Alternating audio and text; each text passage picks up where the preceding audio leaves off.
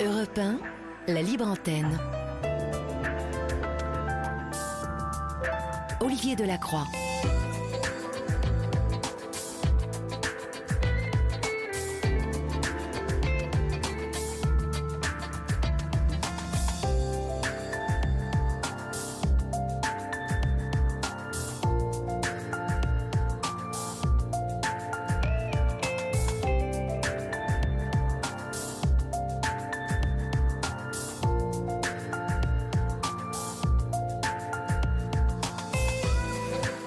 À toutes et à tous. J'espère que vous avez passé une agréable journée comme nous l'évoquions avec Maël, malgré euh, cette euh, actualité euh, dont on ne peut pas rester comme ça, sans réaction, hein, sans émotion. J'espère que cela ne vous perturbe pas trop dans votre quotidien. on pense bien évidemment à toutes les victimes aujourd'hui en Palestine. On continue de penser à tous ces parents, à toutes ces familles qui en Israël ont perdu eux aussi un être cher. Et puis on a une pensée particulière bien évidemment pour les parents, la famille de Céline Ben David Nagar, cette française morte dans les combats en Israël. Voilà, la guerre n'épargne personne d'un côté comme de l'autre et il nous faut, nous, qui réfléchissons, rester sereins, calmes, mais déterminés à défendre la vie euh, et euh, se dresser contre la guerre, chers amis. Euh, et il n'y a pas de camp là. Le seul camp qu'il y ait, c'est de militer pour la vie et J'espère que vous faites partie de ce camp. Vous nous appelez, comme vous l'a dit Maël, au 01 80 20 39 21. Vous nous écrivez au 7 39 21 suivi du mot, suivi du mot nuit en lettres majuscules suivi dans l'espace. Vous nous écrivez aussi vos mails à libreantenne.europe1.fr. Vous êtes euh, aujourd'hui de plus en plus nombreux puisque nous avons passé euh, les 18 900. Vous êtes 18 946 sur le compte euh, de la page Facebook de la Libre Antenne, Olivier Delacroix, Valérie Darmon, où vous pouvez écrire à Julia et à Florian ou à l'équipe de Valérie Darmon, à qui on souhaite un bon anniversaire d'ailleurs, car il me semble que Valérie euh, fêtait son anniversaire il y a euh, deux jours ou trois jours. Donc euh, on lui souhaite avec un petit peu de retard un bon anniversaire à Valérie.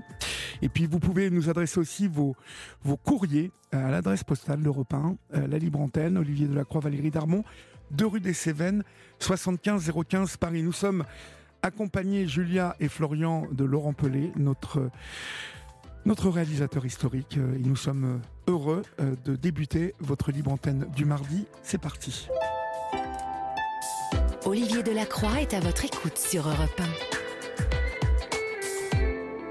Et pour débuter cette émission, nous accueillons Magali. Bonsoir Magali. Bonsoir Olivier. Bonsoir. Alors Magali, euh, nous, nous, connaissons, hein, je le précise, puisque euh, nous avons euh, eu l'occasion de se rencontrer lors d'un tournage de mon émission sur France 2 dans les yeux d'Olivier. Il y, a combien de temps déjà Magali? Ça, ça fait un moment hein Ça fait à peu près dix ans. À peu près dix ans. Alors, à l'époque, nous évoquions ensemble votre vie, la vie d'une d'une jeune enfant, puis d'une une adolescente, euh, embarquée par euh, sa mère, euh, qui était Gourel, hein, d'un groupe sectaire, qui tenait vraiment ses adeptes sous emprise. et vous en êtes, vous en êtes échappé, on peut dire ça, Magali, à, vos 18 ans? Tout à fait, oui, oui, j'avais, j'avais un peu plus de 18 ans, j'avais, je rentrais dans ma 21e année. oui, effectivement, j'ai réussi à, à m'en sortir, on va dire, physiquement, puisque euh, j'ai quand même malgré tout cette impression que moralement je suis encore dedans, dans le sens où la justice n'a pas fait encore son travail et qu'on attend toujours, euh, on attend toujours l'appel. Et du coup, on est obligé d'y penser, on est obligé d'en reparler, on est obligé de, on attend, on attend un jugement, on attend de, on attend ce statut de victime, et j'ai l'impression de ne pas réussir à avancer euh, et à passer à autre chose tant, tant que c'est pas passé. Et ça reste compliqué encore à l'heure d'aujourd'hui. Oui, pour que celles et ceux qui nous écoutent comprennent bien euh, le, fond hein, de, votre, euh, de votre plainte, euh, vous avez été sous emprise, mais c'était comme être séquestré. On ne vous a pas donné, on, ne vous a, on ne vous a pas demandé votre avis à l'époque. Hein. Absolument pas. J'étais mineure à l'époque des faits. Oui. Donc j'avais pas, j'avais pas de choix que de rester, de rester chez, chez mes parents. J'avais pas le choix que de rester là et de Lorsque vous êtes né, en fait, vous naissez et cette secte existe déjà, ou votre mère a, a ses révélations un peu plus tard? Tout à fait, c'était tardif, j'avais 15 ans. Vous aviez 15 ans J'avais 15 ans à l'époque, à l'époque des faits, oui, tout à fait. Au début de tout ça, j'avais 15 ans. Et puis pour moi, il n'était pas, il pas envisageable que, que, cette femme me mente parce que, bah parce que les parents sont pas censés mentir à leurs enfants. Mhm. et j'avais totalement confiance, et, mais, mais, complètement aveuglément confiance. Comment, comment décririez-vous votre mère à 15 ans. Est-ce que vous gardez des souvenirs de ce moment de révélation Est-ce que vous gardez des souvenirs de, de, de votre vie qui bascule à ce moment-là? Oui, je garde des souvenirs qui sont, qui sont certains pas bons, même mauvais, et d'autres plutôt bons, dans le sens où quand, quand, elle a, quand elle, a, elle a annoncé voir cette fameuse Sainte Vierge, tous les mois, minuit 6, et que du monde, du monde gravitait autour, autour d'elle beaucoup, même énormément. du coup, elle a accueilli des personnes à la maison qui étaient en situation de faiblesse, qui, ben, qui payaient loyer. et pour le coup, à ce moment-là, on avait à manger dans notre assiette, à notre faim dans notre assiette, alors qu'avant, ce n'était pas toujours le cas. Et donc ces gens-là, je, ne les remercierai jamais assez parce que c'est vrai que c'était quelque chose de compliqué à la maison. Euh, je viens d'un milieu modeste oui. euh, et, euh, et j'avais pas toujours à manger à ma faim dans mon assiette et voire des fois pas du tout. Donc c'est vrai que quand ces gens-là sont arrivés, j'avais au moins cette chance-là, malgré le fait que ben on n'avait plus une vie normale du tout. Tout a mhm. changé du jour au lendemain, tout, tout. Avec du recul, euh, Magali, vous, vous pensez que tout cela a été calculé de la part de votre mère? Parce que Bien sûr. Euh, vous évoquez quand même euh, des, difficultés à boucler les fins de mois, un, frigo vide. Mhm. Cette révélation, dites-moi, elle a, elle a mis du beurre dans les épinards, comme on dit. Hein? Évidemment, bien sûr. Oui, oui. est-ce que c'est une arnaque? Est-ce que c'est une arnaque au bout du compte? Complètement. D'accord. Complètement.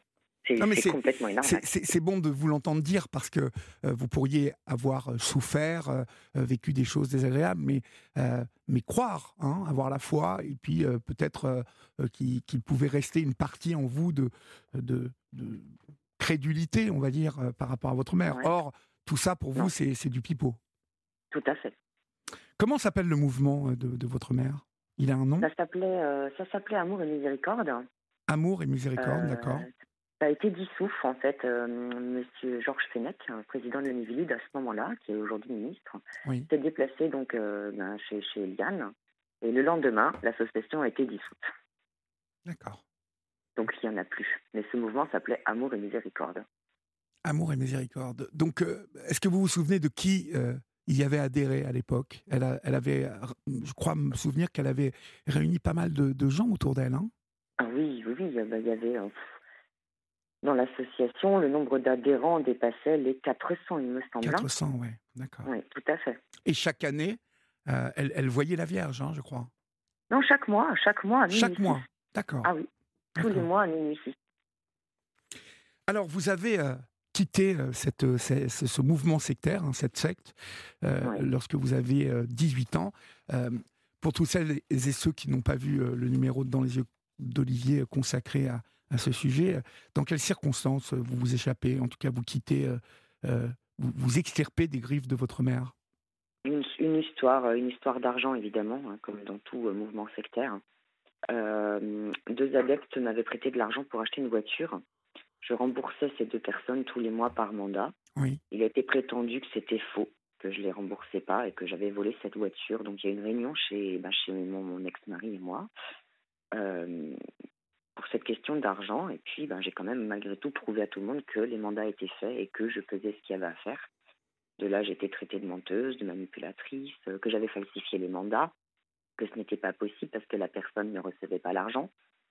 Euh, et puis, euh, s'en est suivi des menaces, des menaces de de, dire euh, que c'était euh, bah, mon mari qui m'en regardait là-dedans, que c'était mon mari qui me manipulait, que c'était mon mari qui faisait en sorte que je commençais un petit peu à me rebeller. Oui. Euh, alors qu'en fait, absolument pas. J'étais dans, dans, dans, mon droit et j'étais dans. dans enfin, j'avais volé personne. Et puis, elle est partie en me disant c'est soit ton mari, soit nous. Il y a un appartement disponible, on s'occupera de toi. et j'ai refusé. je lui ai elle a eu une parole qu'elle aurait jamais dû avoir en fait parce que ben elle était elle était censée être une mère donc normalement les parents aiment leurs enfants. Elle était également une grand-mère d'un petit garçon qui était né très prématuré à six mois et demi. Et puis on était au mois d'octobre, on devait faire opérer notre petit notre petit Maxime. Et je lui dis, parce qu'à un moment donné, il était, question de rendre cette, cette voiture. Je lui dis, mais tu te rends compte qu'on doit opérer ton petit-fils dans deux jours? Et là, elle m'a dit, ton fils n'est pas en sucre. Ça a été pour moi euh, la parole de trop. Oui. Mon fils était en sucre. Oui, il était en sucre. Il avait 6 mois, il faisait 5 kg 2 à 6 mois. C'était un tout petit bébé. Et oui, il était en sucre. Et euh, en tout cas, il était fragile, c'est certain. Tout à fait, il était extrêmement fragile. Vous avez fini par porter plainte hein, contre votre mère. Euh, quels étaient les chefs de, de, de, cette plainte? Ah, euh, Abus de faiblesse euh, sur personnes vulnérables.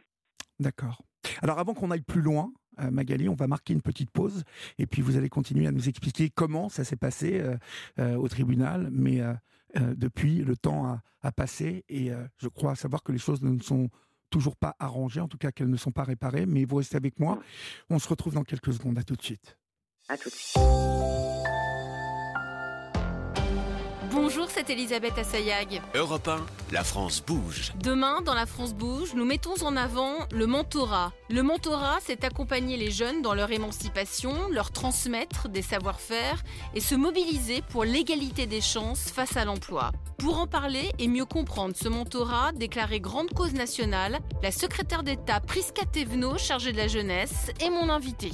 La France bouge, présentée par Elisabeth Assayag. À demain, je vous donne rendez-vous à 20h sur Europe 1. Leclerc, bonjour. Bonjour. Allô oh, Vous, m'entendez? Pas très bien. Désolée. Ce matin, j'étais pas réveillée. J'ai trempé mon téléphone dans le café et de. D'accord, alors je vous conseille plutôt d'essayer un croissant. Du 17 au 22 octobre, le lot de 10 croissants pur beurre 3 meuniers de 440 grammes est à 2,80€ chez Leclerc. Chez Leclerc, le goût du frais, ça se défend tous les jours. Soit 6,36€ le kilo, transformé en France, sauf fabrication en magasin. Modalité et magasin participant sur www.e.leclerc. Pour votre santé, limitez les aliments gras, salés, sucrés. Venez vous confier à Olivier Delacroix en appelant le 01 80 20 39 21. Numéro non surtaxé, prix d'un appel local. Et demain, je vous rappelle que vous retrouverez comme tous les jours, du lundi au vendredi, de 9h à 11h, Culture Média avec euh, Thomas Hill, qui, avec ses chroniqueurs, euh, fait le tour de l'actualité médiatique et culturelle. Demain, les invités de Thomas Hill, Alain Veil, euh, propriétaire de l'Express, et Anne Rosencher, directrice déléguée de la rédaction de l'Express, pour les 70 ans de l'Express. Thomas Njijol sera là pour le spectacle inédit L'œil du tigre, diffusé le 18-10 sur Canal+, tous les jours. Vous pouvez aussi tester vos connaissances culturelles avec euh, Culture Média. Vous pouvez vous inscrire dès maintenant par SMS en envoyant Média au 7 39 21. Culture Média avec Thomas Hill. C'est tous les jours du lundi au vendredi de 9h à 11h. Magali, donc, vous déposez plainte euh, pour abus de faiblesse. Euh, c'est quoi la suite, la décision du tribunal à cette époque? Il y avait déjà eu deux ou trois non-lieux euh, avant que je ne dépose plainte, parce que malheureusement, c'était que des familles de victimes. Et donc, euh, ces personnes ne savaient pas ce qui se passait exactement au sein de ce groupe. Euh, quand je sors de là, je suis entendue par la gendarmerie. pas tout de suite après, parce que je n'avais pas décidé forcément de faire quelque chose. Il m'a fallu du temps pour le faire, il m'a fallu du courage, parce que bah, parce que c'est compliqué. Et puis, on a attendu de très longues années. Euh, il y a eu une commission rogatoire. On a attendu très longtemps avant de passer au tribunal. Donc on est passé au tribunal il y a deux ans, pardon, en novembre. Euh, et depuis, ben, plus rien. Plus rien. Depuis, plus rien. Non, on attend. Et est-ce que il n'y a pas de non-lieu hein, qui, qui, a été prononcé? Vous en êtes certaine? ouais. Ah, il n'y a pas eu de non-lieu du tout. Non, non, Eliane euh, a été jugée coupable, donc en novembre il y a deux ans, coupable d'abus de faiblesse elle euh, et, son frère spirituel, hein, comme elle l'appelle, hein, euh, les deux ont été jugés coupables, ont été jugés avec euh, deux ans de prison avec sursis et des dommages et intérêts à, verser aux parties civiles. Qu'ils ont versé? Absolument pas, puisque en a fait appel. Ah, donc elle a fait appel avant que vous fassiez appel hein, de ce verdict. vous n'avez même pas eu le temps, elle en a fait appel. Et ça, c'était il y a deux ans, donc. Oui. Et depuis, plus rien. Plus rien. C'est quand même fantastique de, voir comment la justice de ce pays fonctionne, parce que il y a un premier jugement. Donc on, peut se dire que à partir du moment où, toutes les pièces sont réunies, pourquoi on attend deux ans avant de rejuger cette affaire? Tout à fait. D'autant plus que la première plainte a été déposée en 2020. Ça fait quand même 23 ans que la première plainte a été déposée. En 2000, vous voulez dire? En 2000, pardon. Oui, parce que vous m'avez dit en 2020, donc d'accord. En 2000, vous déposez la première plainte, d'accord. oui, oui, la première partie civile a déposé plainte en 2000. On est en 2023 et c'est toujours pas jugé. Vous, vous, vous dites, euh, on attend quoi? Un drame? Qu'entendez-vous par là, Magali?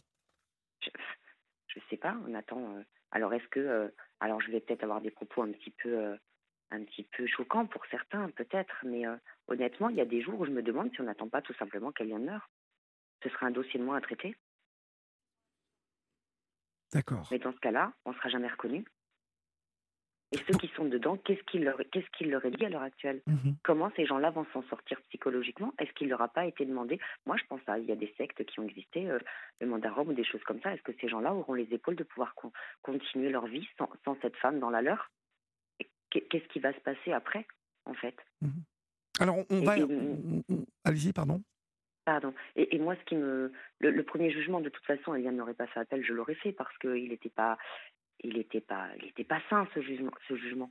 Elle a été jugée coupable, oui, mais ça ne me suffisait pas. Donc, euh, en l'occurrence, elle était coupable. Elle devait verser des dommages et intérêts, mais tout continue.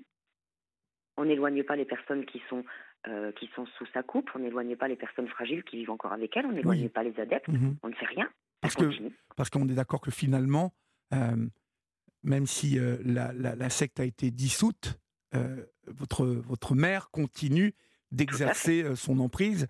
D'ailleurs, à ce propos, on va accueillir Marie-France, qui est la maman d'un jeune homme qui est toujours sous l'emprise de votre mère, la Gourelle. bonsoir Marie-France. Bonsoir Olivier. Bonsoir. Oui, nous nous sommes, nous nous sommes vus il y a plusieurs années euh, pour euh, cette émission. Comme dit Magali, euh, peu de choses ont bougé. Oui. Un premier procès. Alors mon fils est toujours au sein de ce groupe. Je n'en ai aucune nouvelle directe, bien entendu. Depuis combien de temps n'avez-vous plus de nouvelles de votre fils? Oh, depuis, je l'ai revu au tribunal euh, je n'aurais jamais pensé le voir à la barre d'un tribunal. Il y avait 16 ans que je ne l'avais pas vu. 16 ans que vous n'aviez pas vu votre fils euh, voilà, et il est passé euh, droit dans ses bottes, pas un regard, rien du tout, mais 16 ans sans, sans l'avoir vu. Épisodiquement, quelques lettres, mais d'injures. D'ailleurs, dans votre émission, on évoquait une lettre où il, commençait à m'appeler madame et à me vous voyez. Les adeptes appellent euh, la gourelle maman et son acolyte euh, papa. Voilà. Et les familles sont déstructurées complètement. Et voilà, euh, pour ma part, c'est mon fils unique, je suis veuve. Euh, quel, âge, a-t-il aujourd'hui, votre, votre fils? Il a 48 ans. Il a 48 ans, d'accord. Et il est entré là-dedans, il en avait 20, 27, 27, oui, c'est ça, il y, a, il y, a, plus de 20 ans. Mhm. Ce sont des vies, évidemment, euh, très... Si, oui, si ce n'est gâché, ce ne sont pas des vies normales. Mhm. Euh, quel sera son avenir, évidemment, c'est le souci. Euh, je ne demanderai qu'une chose, c'est de le, de le, voir et de lui parler. Euh, si j'interviens ce soir, c'est aussi pour d'autres familles. Il y a entre autres, enfin nous sommes deux familles encore concernées, et cette famille, euh, ils étaient 13 frères et sœurs.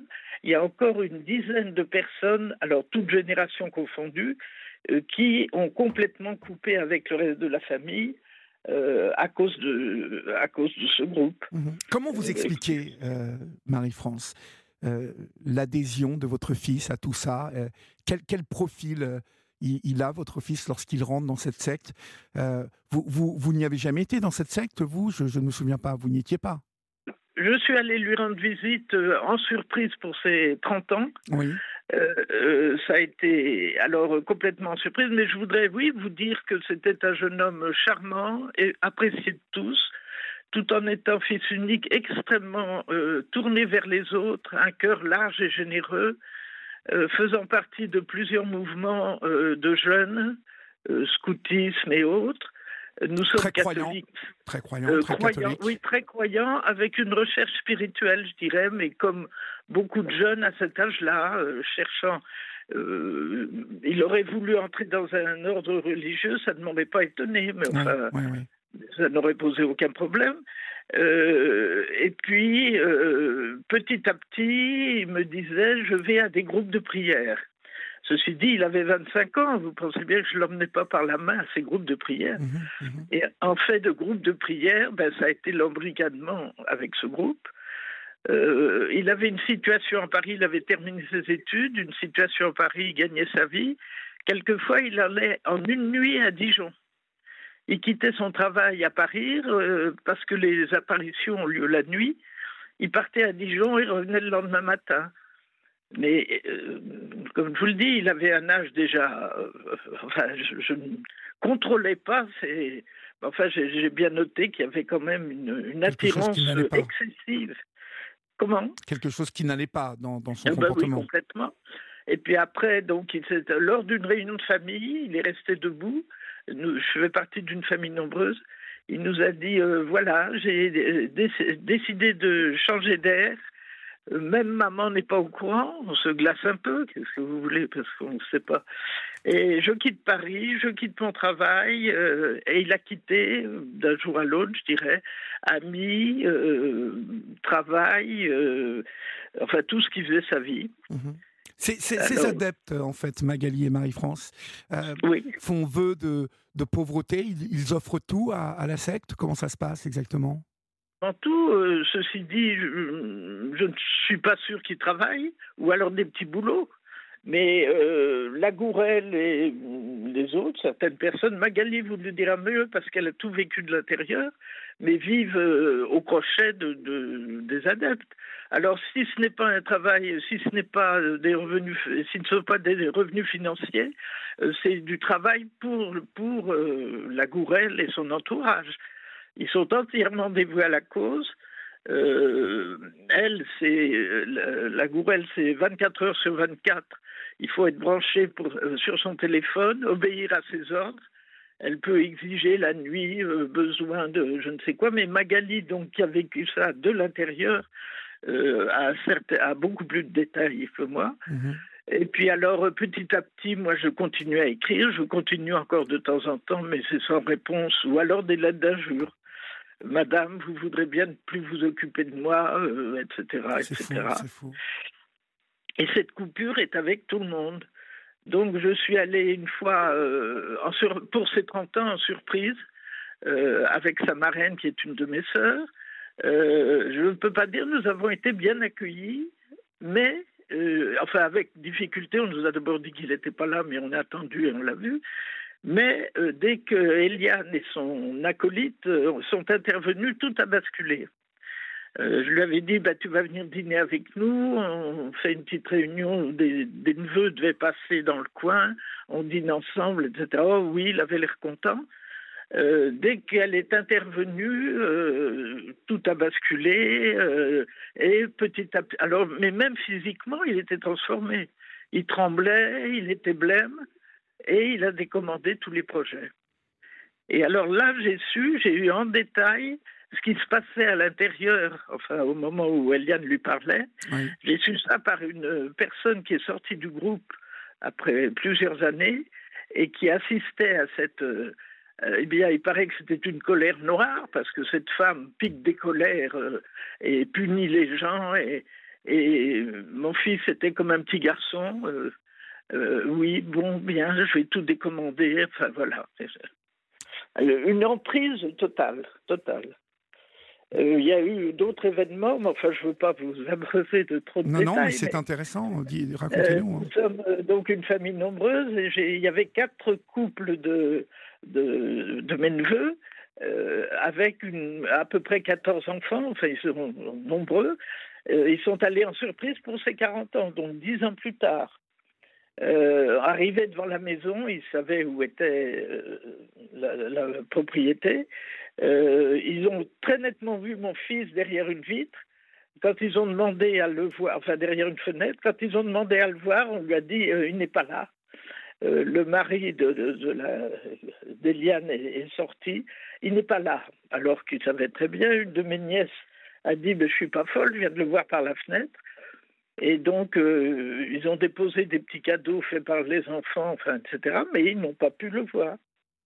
À partir du moment, euh, Marie-France, où ce garçon est majeur, est-il compliqué pour vous de, vous porter plainte. Pourquoi, en fait? Parce qu'il est majeur. Il, a, il, est, il est arrivé dans cette secte majeure. Euh, euh, la, seule irrégularité devant la loi, visiblement, c'est qu'aujourd'hui, et Magali, vous pouvez aussi me répondre, hein, euh, c'est qu'aujourd'hui, votre, votre mère continue d'exercer son emprise sur des, bah, des, des, des, sujets, hein, des gens qui sont dans cette secte, alors qu'elle n'en a absolument pas le droit vos, vos, plaintes, en fait. Euh, alors, Magali, votre plainte, vous, c'est euh, bien évidemment pour avoir été sous emprise en étant mineur, mais pour vous, Marie-France, euh, votre plainte, c'est quoi? Abus de faiblesse. Abus de faiblesse. C'est très difficile. Il y a une loi, une loi qui, qu'on appelle la loi Abou-Picard, qui date, de, je crois, de 2003 et qui concerne justement les dérives sectaires. Alors, c'est abus de faiblesse. Nous, nous étions 12 parties civiles euh, certaines, malheureusement, certains sont décédés. Ça dure depuis tellement longtemps. La, procédure a été extrêmement longue. Pour vous donner une idée, il y a eu quatre juges d'instruction, cinq renvois, 148 auditions, euh, plus de 2000 pièces au dossier, mais rien ne bouge à l'heure qu'il est. Alors, abus de faiblesse, mais il est vrai qu'étant majeur, c'est très difficile de, de faire quelque chose. On est libre de penser ce qu'on veut. Du moment, on nous répond du moment qu'il n'y a pas de trouble à l'ordre public. Alors ça, euh, voilà. Et puis, euh, alors, ce qui nous encourage beaucoup, je dois vous dire, c'est que certains membres sont sortis. Donc, Magali, déjà, une fois sortie, elle a vu une émission euh, à la télévision et elle a décidé de prendre contact avec nous. Et pour nous, ça a été très important. Et une autre famille est sortie dont trois membres étaient euh, au sein du groupe. Et ça, pour nous, c'est ce qui nous maintient dans l'espoir parce que euh, ben, ça veut dire que certaines personnes peuvent en sortir. Finissent par sortir. Mais ils vous ont aussi raconté comment ça se passait à l'intérieur.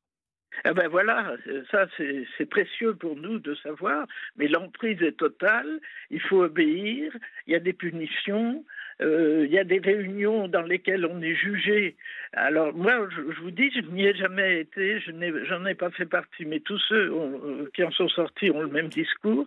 Des, gens de tribunaux, on se met autour d'une table, il faut faire avouer euh, les pires, les pires comment dire, les pires méfaits. Et dites-vous bien, mon fils a porté plainte contre moi pour abus sexuels. Ah, votre fils a porté plainte pour, contre vous Voilà. Alors ça, je n'aurais jamais pensé en arriver là, j'aurais jamais pensé. Ceci dit, ça ne m'a pas forcément atteint parce que j'étais très averti de ce problème des faux souvenirs induits. induits.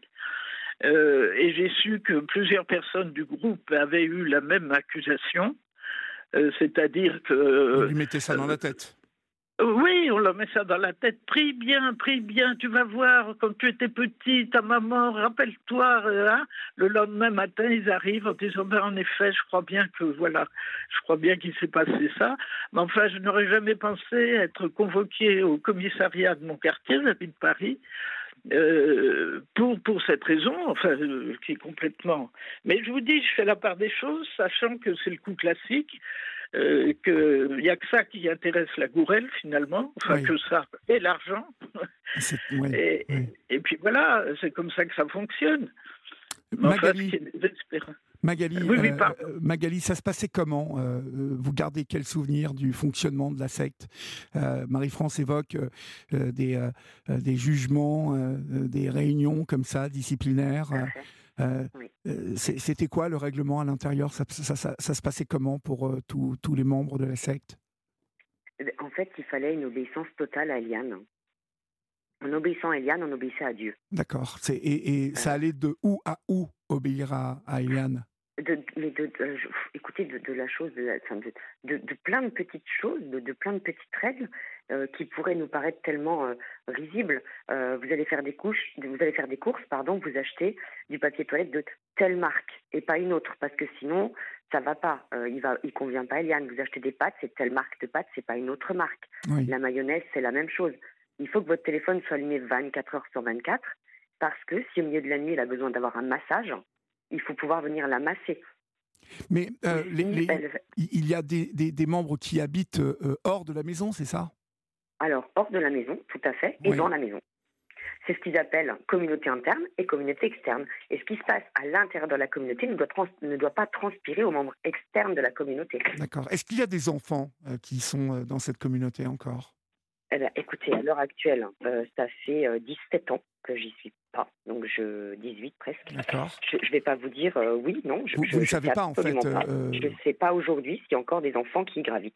À l'époque, oui, il y en avait. Oui, les, les derniers sorties, ça remonte à, à quelle époque? Euh, je dirais, euh, je dirais 4 euh, ans ou 5 ans, je sais. Marie-France peut-être serait mieux que moi. Marie-France, les, derniers bah qui sont sortis et qui vous ont raconté comment ça se passait, ça remonte à. Ah, les derniers, les, les, trois personnes qui sont sorties et qui nous ont raconté comment ça se passait, elles sont sorties en 2012. D'accord. Donc ça fait presque 10 ans, hein un peu plus de 10 ans. Ça fait presque 10 ans. enfin, je ne crois pas me tromper, mais oui, c'est ce qu'on avait. Mhm. Oui, en 2012.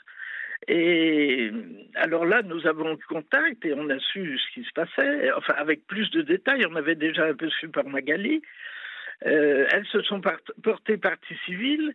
Et justement, je voudrais insister sur un fait, c'est que suite à ce procès, euh, enfin qui n'est pas terminé puisqu'ils ont fait appel, sont considérés comme victimes les anciens adeptes, les adeptes actuels, pas du tout, parce que je pense que la justice euh, euh, estime qu'ils sont là de leur, propre, de leur plein gré. Et nous, famille, euh, famille dont ayant un membre, de, un membre dans le groupe, nous ne sommes pas considérés comme victimes. Et ça, je trouve tellement injuste, d'autant plus qu'il y a eu, il y a quelques années, un procès qu'on appelle le procès de Lisieux, dont la, la, la d'ailleurs le papier sous les yeux, le gourou a été condamné, mais il y avait un article de loi qui a été accepté qui pourrait faire jurisprudence euh, disant euh, la Cour d'appel de Caen a considéré que les parents, mais également la sœur de cette personne, avaient pu subir un préjudice direct. Euh, un préjudice direct, les résultats non, résultant de la rupture complète des liens avec cette dernière en raison de l'infraction d'abus de faiblesse sur personne en état de suggestion psychologique commise à son encontre. Cette discussion permet de constater que les outils juridiques existants donnent des moyens d'action judiciaire aux parents d'une personne intégrée dans une communauté à caractère sectaire. bon, mais à mon avis, euh, tout dépend du, profil euh, de la personne. Euh, vous voyez, s'il y a eu un abus de faiblesse, on peut Imaginez que lorsqu'il s'agit de personnes qui ont euh, une, problématique, euh, psychique ou psychologique, euh, il, peut y avoir, vous voyez, des jugements qui vont dans ce sens. pour votre fils, il n'est pas reconnu comme étant handicapé ou, étant en, position de faiblesse. non, mais il y a un abus psychologique très neutre. Oui, oui, oui. Bah, à, partir à, partir du, moment où la, où la secte a été dissoute, c'est qu'on a reconnu l'influence néfaste de, de, la Gourelle euh, et de son du fameux papa là euh, sur euh, toutes celles et ceux qui, sont dedans. Vous, vous, attendez quoi de la justice aujourd'hui, l'une comme l'autre? Ben, on attend un jugement, d'abord un jugement plus rapide que ça, deux ans d'attente pour un appel, et puis on attend une alors essentiellement, ce qu'on aimerait, mais je ne sais pas si c'est réalisable, étant donné que ce sont des adultes, qu'il n'ait plus le droit de se côtoyer. Parce que tout continue et tout pourra continuer. Euh, deux ans avec sursis, bon, bah, sursis, d'accord, mais enfin, euh, voilà mon point de vue. Je vous dis, je ne suis pas très baigné dans les affaires de justice, mais enfin, on commence à. Euh, moi, personnellement, c'est le désir, non pas de récupérer mon fils, bien entendu, je rêve de lui parler, de, de, de pouvoir lui parler. C'est votre seul fils, Marie-France? C'est mon seul fils. Je vieillis, j'ai 78 ans, j'ai quelques soucis de santé. Euh, voilà ma situation. Mais qu'on se dise bien que je ne veux pas le récupérer pour le récupérer. J'aurais, je voudrais qu'il puisse choisir sa vie en toute liberté. bien qu'elle soit déjà bien commencée. Et, voilà, et pour l'instant, j'estime qu'il n'est absolument pas libre. Alors, bien entendu, il dira que, euh, d'ailleurs, là, suite à cette émission, on va probablement avoir des représailles, mais ça ne fait rien. quel, type de représailles pourriez-vous avoir bah, Des lettres des lettres d'injure, qu'on est complètement euh, en dehors de la plaque, que euh, sinon, je ne vois pas ce qu'on peut attendre comme autre représailles, mais enfin, enfin c'est quand même douloureux. ils vont loin. D'autant plus que oui. Ils, vont loin, vous dites, euh, parfois oui, oui, Ils vont loin parfois. Euh, il y, a eu, euh, y a eu quand même deux, dénonciations au 119 pour me faire enlever mes enfants. Hein. Ben oui, Magali, ça a été. Ça a été extrêmement loin. Hein. C'est-à-dire, expliquez-moi ça, Magali. Eh bien, deux jours après une émission de télé, j'étais j'étais enceinte de mon petit de mon petit dernier, mon petit Amaury. J'ai reçu un courrier du Conseil général en me disant qu'il il y avait il y avait eu des dénonciations 119 pour euh, maltraitance sur enfant et qu'il fallait qu'il me voie. Euh, j'ai accouché dans la journée, tellement j'ai eu un choc émotionnel. J'ai accouché dans la journée alors que rien ne présageait cet accouchement. Euh, et puis bah, j'ai reçu les services sociaux. ça a été classé sans suite. Et ensuite j'ai refait une émission de télé, donc c'était une émission de télé en direct. Ils ont refait la même chose. là par contre ça a été beaucoup plus loin. Il a fallu que je passe au tribunal, que mes enfants aient un avocat que j'explique la situation et je savais très bien d'où est-ce que ça venait. Euh, ça a été classé euh, sans suite également, avec une petite accolade sur le sans suite euh, du tribunal qui disait que ça faisait nul doute que les plaintes 79 venaient d'Amour et Miséricorde et aujourd'hui on en a la preuve. Dans le dossier, on a la preuve que effectivement ça vient bien de là-bas. Et, lorsque justement des gens portent de, fausses accusations comme ça, est-ce que vous avez porté plainte contre eux et est-ce que ça a vu le jour la plainte? Tout à fait, j'ai déposé plainte. Ben, de base, euh, c'est anonyme le 119. Hein, j'ai posé plainte contre X. Euh, même pas deux mois après, la plainte a été euh, classée sans suite. J'ai reçu un courrier comme quoi la plainte était sans suite. Ça, je trouve ça incroyable. Je trouve ça incroyable. Aujourd'hui, aujourd'hui, c'est quand même l'arme. l'arme atomique hein, d'appeler le 119 pour mettre la zizanie dans une famille. et, c'est fou parce que à l'inverse, vous voyez, les, les, dénonciateurs qui, qui, donc euh, plaident, mais avec euh, des mensonges, eh bien, ne sont jamais poursuivis. Et euh, malgré les plaintes, ils ne sont jamais poursuivis. En tout cas, c'est très rare. Très rare. C'est assez déroutant d'entendre que finalement, un, mouvement sectaire qui a été dissous, bah, finalement, continue bah, comme si de rien n'était, en fait. Parce que c'est ce qui se passe, Magali. Mais c'est ça. Et puis, on se dit, mais la, justice ne fait rien, en fait. On se dit, mais nous, on subit encore parce qu'on ose dire les choses, parce qu'on ose parler, on subit encore de ces gens-là et on les laisse continuer à nous faire subir. Alors on a entendu euh, Marie-France euh, évoquer euh, quelque chose de évidemment humainement de très difficile à 78 ans, ne, ne, pas avoir vu son fils depuis tant d'années et puis au final se dire que peut-être peut-être on ne le reverra pas quel est aujourd'hui, vous, votre, le sentiment que vous nourrissez vis-à-vis de votre mère biologique? J'ai pas de sentiment. ah non, non. Non, c'est fini. pas de sentiment.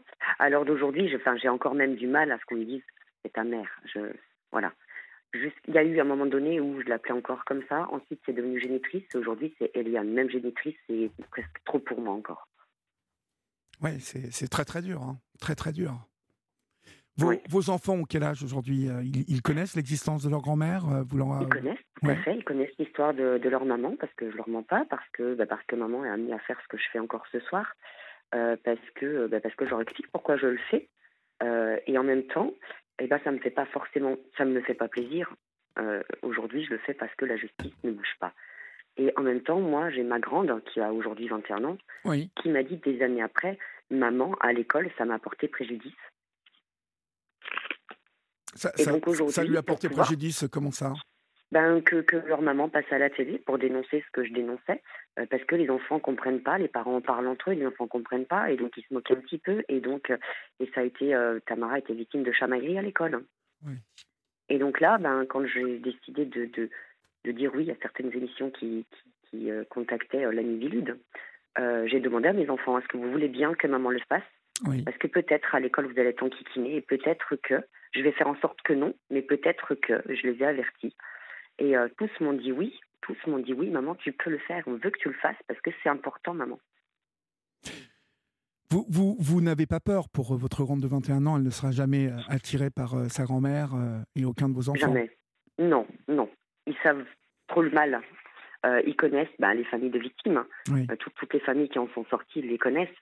ils voient la douleur, ils comprennent. Et puis, et puis le dossier, ben, ben, je l'ai. Et clairement, ils, voient bien que maman n'a pas menti. Mhm. Et que clairement, si maman avait menti, et tous les autres également, il n'y aurait pas eu ce procès il n'y aurait pas eu de procès, ça aurait été classé sans suite. Et puis, euh, et puis euh, Eliane n'aurait pas été jugée coupable. Mhm. En tout cas, on espère, pour vous, on espère pour vous que les choses vont, vont avancer. Euh, ne manquez pas de nous tenir au courant, Magali. Hein, on se connaît depuis longtemps. Et puis, on, on, espère que l'appel de ce soir va tomber dans les bonnes oreilles et que, enfin, le procureur va faire accélérer les choses et qu'enfin ce procès en appel, euh, qui pourrait être euh, un chapitre qui clôturerait hein, euh, l'horreur que vous avez vécue ces dernières années, les uns et les autres, et ça pourrait peut-être un peu réparer les choses. Merci en tout cas à, vous, Magali et, Marie-France. Est-ce que je peux rajouter un tout petit mot Très, très, très vite, s'il vous plaît. Très vite. Oui, oui, nous avons été extrêmement aidés par les associations, en premier lieu la Mivilude et les ADFI, parce que c'est un sujet que nous ne connaissions pas. Et si d'autres personnes pensent euh, être approchées par des problèmes sectaires, qui n'hésitent pas à les contacter. Voilà. Très bien. Merci Marie-France, merci Magali. Et puis, euh, on, vous souhaite plein de courage. Au revoir, mesdames. Merci Olivier. Au revoir. Au revoir. Au revoir. Europe 1, il est 23h. Les dernières news, c'est avec Maël Hassani. Israël dément être à l'origine du tir sur un hôpital de Gaza ce soir. L'État hébreu attribue cette frappe au djihad islamique, une autre organisation terroriste présente dans la bande de Gaza aux côtés du Hamas. Le Premier ministre israélien Benjamin Netanyahou parle d'un tir de roquette raté de la part du mouvement islamiste. Il y a au moins 200 morts, bien plus selon les autorités palestiniennes, qui dénoncent un massacre et décrètent trois jours de deuil national. Et les réactions internationales se multiplient après ce drame. La Russie et les Émirats arabes unis demandent la tenue d'une réunion d'urgence du Conseil de sécurité des Nations unies dès demain matin. Le président du Conseil européen, Charles Michel, rappelle qu'attaquer une infrastructure civile n'est pas conforme au droit international.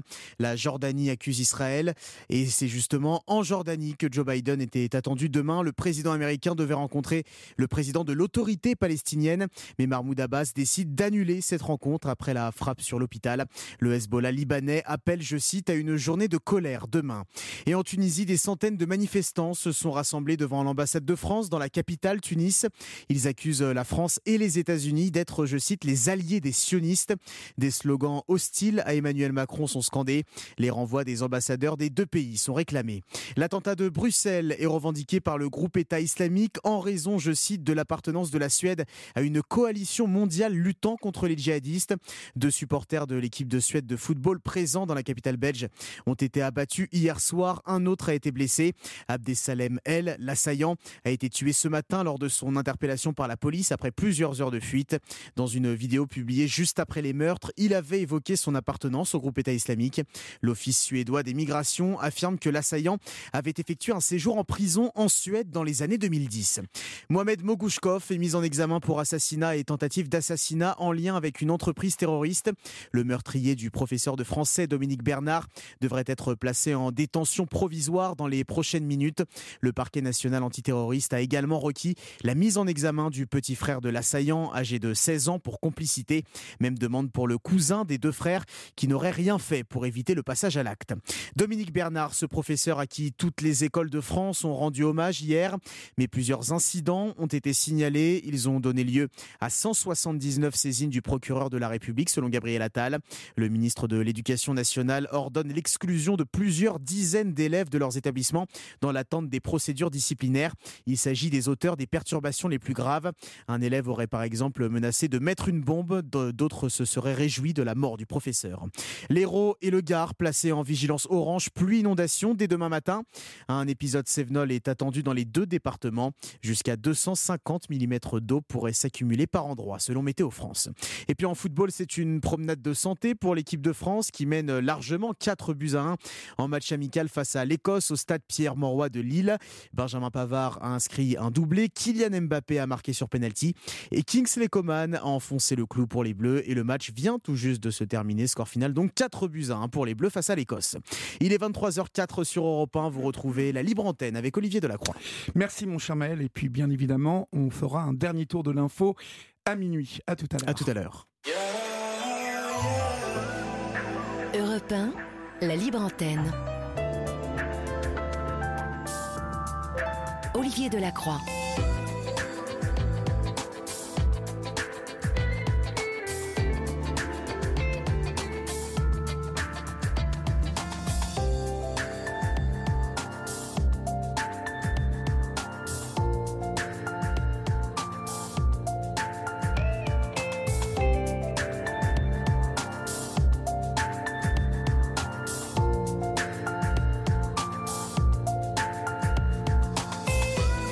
Il est 23h passé de 4 minutes, de 5 minutes même, et vous êtes euh, sur Europe 1. C'est euh, la libre antenne qui vous accompagne euh, comme tous les soirs, 7 jours sur 7, sur Europe 1 jusqu'à 1h du matin. Et vous le savez, vous pouvez composer le 01 80 20 39 21, nouveau numéro de téléphone non taxé, euh, non surtaxé d'Europe 1.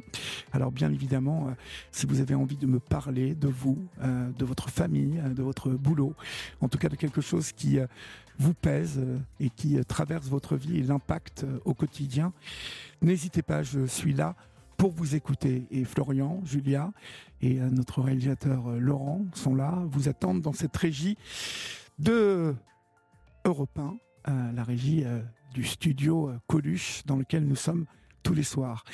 Nous accueillons maintenant Tony sur l'antenne d'Europe 1. Bonsoir Tony.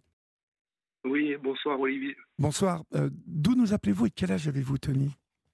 Je vous appelle de près d'Angers, oui. dans, dans, la campagne à côté d'Angers. Et j'ai 35 ans. D'accord. De quoi vous voulez me parler Tony?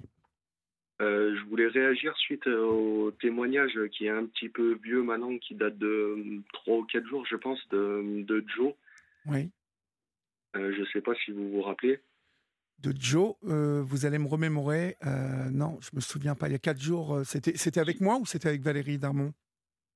Je, je, pense que c'était avec vous. C'était pas Valérie, c'était. C'était ouais, Joe qui avait re, revu et re, repris une relation avec euh, une femme avec qui il avait rompu, c'est ça? C'est ça, oui. Oui, c'est ça, d'accord. C'était avec moi, c'était avec moi. Pour problème d'alcoolémie. Oui, oui. Enfin, il euh, y avait des problèmes d'alcoolémie, entre autres. Entre autres, voilà. Mmh. Et, euh, et bah, quand j'ai entendu ce témoignage, en fait, si vous voulez, j'ai voulu vous appeler pour rebondir dessus parce qu'il m'est arrivé à peu près la, la même chose. Alors, racontez-moi. Vous avez, euh, euh, vous avez rencontré quelqu'un déjà?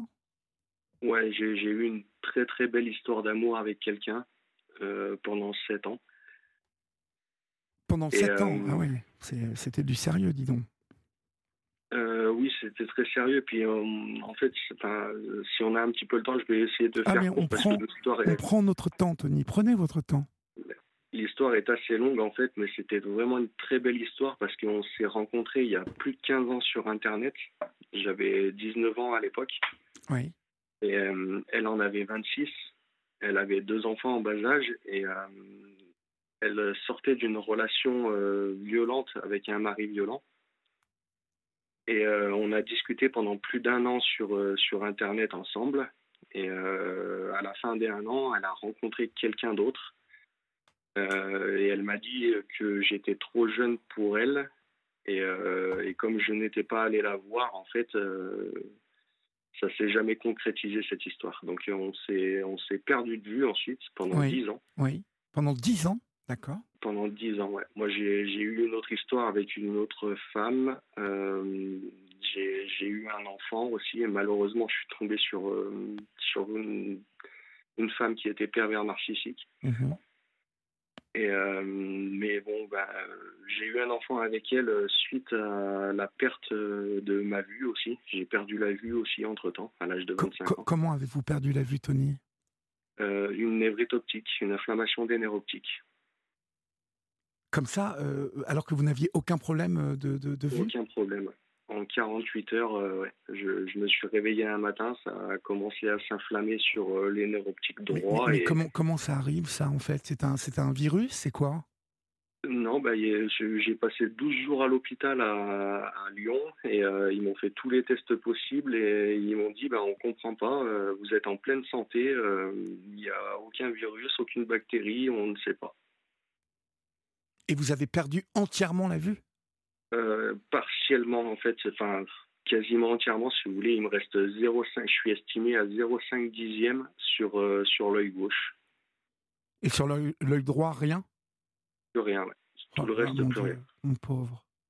Donc, euh, mais j'arrive encore à bien me déplacer, à travailler. À, si je continue mon histoire, je vais vous expliquer. D'accord, mais vous, vous continuez là, continuez là. Je, je, ne peux plus conduire, par contre, mais, euh, mais oui, je, je me déplace. Euh, j'ai une, une, vision restante qui me permet de me déplacer et de travailler encore. D'accord. Que faites-vous dans la vie?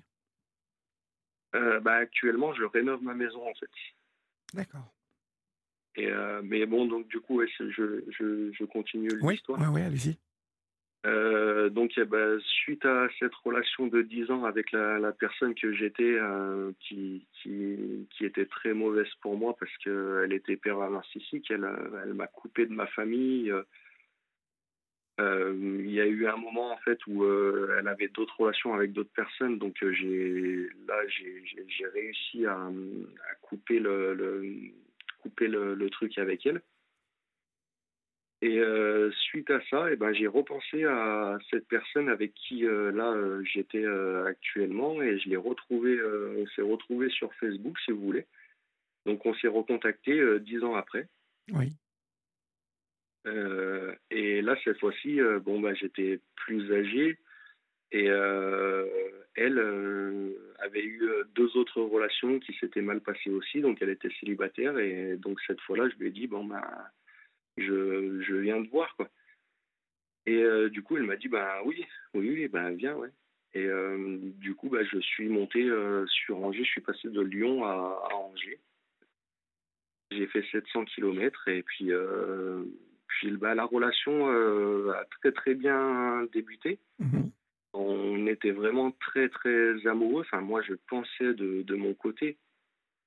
Et euh, les, les, trois premières années euh, se passaient très bien. Bon, on avait un petit peu de, de, de disputes euh, de, de, couple, si vous voulez, à cause de, l'éducation des, des, enfants, parce que c'était un couple recomposé du coup. Et ces enfants ne m'acceptaient pas. Ah, ils ne vous acceptaient, ils ne vous acceptaient pas? Non ces, enfants ne, m'acceptaient pas parce que euh, elle leur avait donné une éducation à. Quand je suis arrivé, déjà, ces enfants, en fait, euh, elle leur avait dit je ne reprendrai plus personne, plus d'autres hommes dans ma vie. Donc, euh, ils étaient un petit peu déçus de leur mère qu'elle qu'elle prenne quelqu'un d'autre, en fait. Et donc il y avait un petit peu des, disputes euh, sur l'éducation des enfants parce que moi j'ai pas la même éducation qu'elle et quand il y avait des, choses un petit peu virulentes, euh, moi je mettais des punitions que elle ne voulait pas les mettre, elle n'arrivait pas à les tenir. Oui. Et, euh, et du coup ben petit à petit, au départ, il y avait un petit peu de l'alcool dans cette relation les week-ends pour pour se détendre de la semaine, pour se détendre des problèmes mais c'était de l'alcool, euh, comment dire, euh, euphorique, quoi.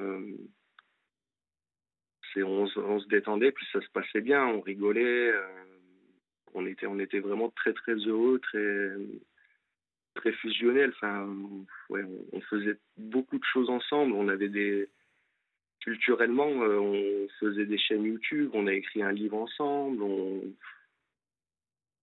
on s'entendait vraiment très bien. Et euh, un jour, on a décidé d'aller un peu plus loin et d'avoir un projet immobilier. Donc, euh, on a acheté une, maison ensemble, une très très grande maison.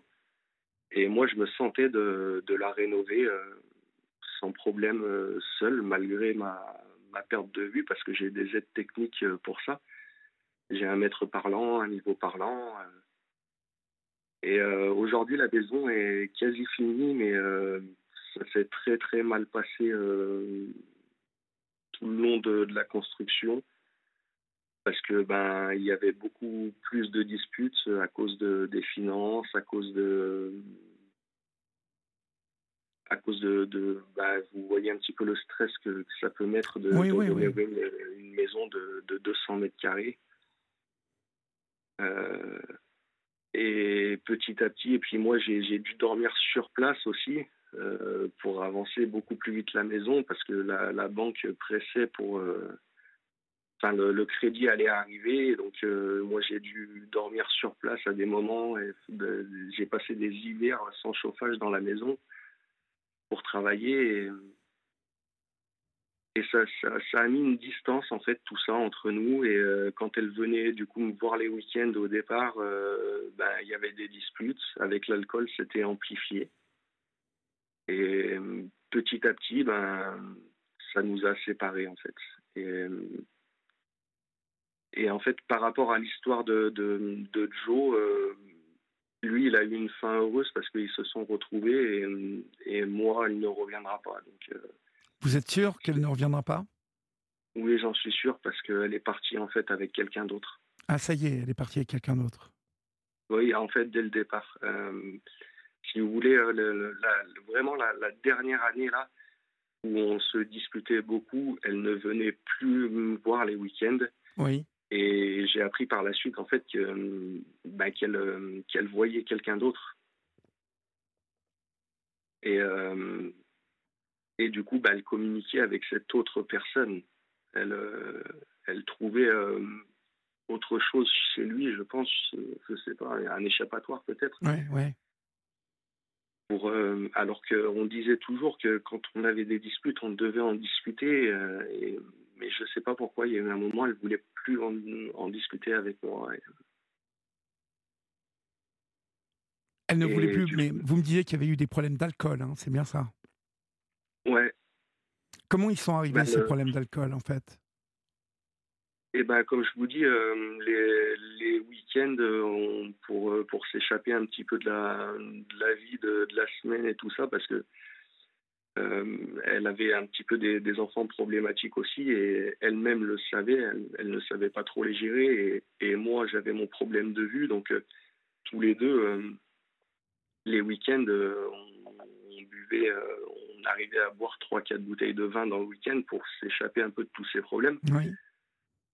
Mais euh, et tant qu'il n'y avait pas d'autres problèmes, ça allait. Mais après, avec la maison, les finances, la pression bancaire et tout ça, ben, ça a ajouté d'autres problèmes. Et l'alcool est devenu euh, est devenu néfaste. oui, oui, oui, je comprends. Est devenu néfaste. L'alcool s'est mis euh, au cœur de votre relation, quoi. Voilà, voilà. Et pourtant, on n'est pas alcoolique parce que aujourd'hui, elle, elle a complètement arrêté l'alcool. Euh, moi, j'ai pas arrêté, mais je bois quasiment plus. Et on était même allé voir quelqu'un pour, pour savoir si, euh, si on était alcoolique ou pas. Et, euh, et la personne qu'on a vue nous a dit non, vous et enfin, on a fait même des tests hein, d'arrêter complètement l'alcool pendant un mois pour voir comment le, le, corps réagissait. Si, si, le corps était en demande, et on a fait ça, et le, le corps n'était pas en demande, on n'en avait pas besoin en fait on n'en avait pas du tout besoin. Et, euh, et en fait, c'est de, c'est pas de l'alcool de, de, de c'est pas alcoolique en fait, c'est euh, de l'alcool de névrose quoi. C'est besoin de se détendre, besoin, de, besoin de, besoin de s'échapper en fait, de, d'un problème qu'on n'arrive pas à régler ensemble. Et, là, en fait, vous avez vous n'arriviez pas à le régler euh, euh, malgré euh, l'avis du médecin, malgré votre volonté à tous les deux de, de, bah, de, sauver votre couple. Ça n'a pas été plus fort? Non, non, parce que pour moi, de mon côté, ça, aurait pu, j'aurais, j'aurais, j'aurais, voulu sauver notre couple. Mais elle est partie vraiment, elle a claqué la porte du jour au lendemain. Euh, parce qu'elle est partie en fait avec un autre homme et, euh, et je pense que son problème à elle, euh, enfin son problème, c'est pas vraiment son problème, c'est le, le, l'éducation de, ses enfants que, moi je n'arrivais pas à accepter, euh, ça, elle ne pourra pas le, le, régler. Elle a une éducation qui est, très très faible et moi je ne peux pas l'accepter. Elle ne s'en sort pas avec ses enfants en fait. Ouais, elle s'en sort pas avec ses enfants et puis elle, elle, enfin, ouais, elle espère que ça va se faire tout seul en grandissant. Quoi. Oui, ça c'est, pour le coup, c'est, c'est, pas le bon pari, ça. Hein. Non, ben c'est ce que j'ai essayé de lui expliquer, mais après, après moi je l'avais même sur la fin accepté. Je veux dire, enfin, je veux pas rentrer trop dans les détails, mais on se faisait insulter hein, dans, dans, le, dans la vie de famille hein, par les enfants. Insulter carrément, euh, euh, ils avaient quel âge les enfants pour vous insulter comme ça? Ah ben ils avaient 12 et 15 ans. D'accord. 12 et 15 ans et on se faisait vraiment vraiment très très insulté et moi j'ai essayé de, de, mettre des punitions à des moments en lui disant bah on, on coupe on leur coupe l'internet pendant deux jours. Mais euh, elle en fait elle n'arrivait pas à tenir deux heures c'est-à-dire qu'elle n'avait pas d'autorité sur ses enfants du tout voilà elle n'a aucune autorité sur ses enfants et ça a été la base des, des, premières disputes en fait ça et euh, Bon, après, ben, moi, quand je suis parti vivre euh, dans la maison pour, euh, pour y travailler, j'ai plus ou moins accepté tout ça en disant bon, bah, ouais, ça va passer, ils vont grandir. Et, et puis, en fait, eh ben, le, le, les disputes sont continuées suite avec les travaux de la maison et tout ça. Et puis, jusqu'au jour où, en fait, je pense que elle en a eu marre et puis elle a claqué la porte et il n'y a pas de pour elle, il n'y a pas de retour possible. Qu'est-ce qui vous fait dire qu'il n'y a pas de retour possible, en fait? Elle vous l'a dit Ou vous le sentez ou euh eh ben, Elle est partie avec quelqu'un d'autre, et, puis euh, et puis elle me l'a dit, ouais. Elle me l'a dit. Ah oui, c'est vrai qu'elle est partie avec quelqu'un d'autre, oui.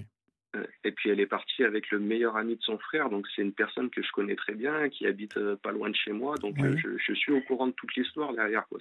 C'est, pas une affabulation. D'accord. il n'est pas venu vous voir, lui? Euh, ah, en fait, ce qui est en plus euh, très marrant, c'est que euh, il est enfin, très marrant entre guillemets.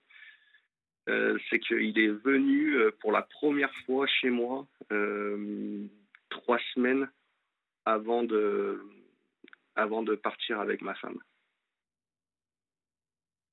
Il est venu chez vous?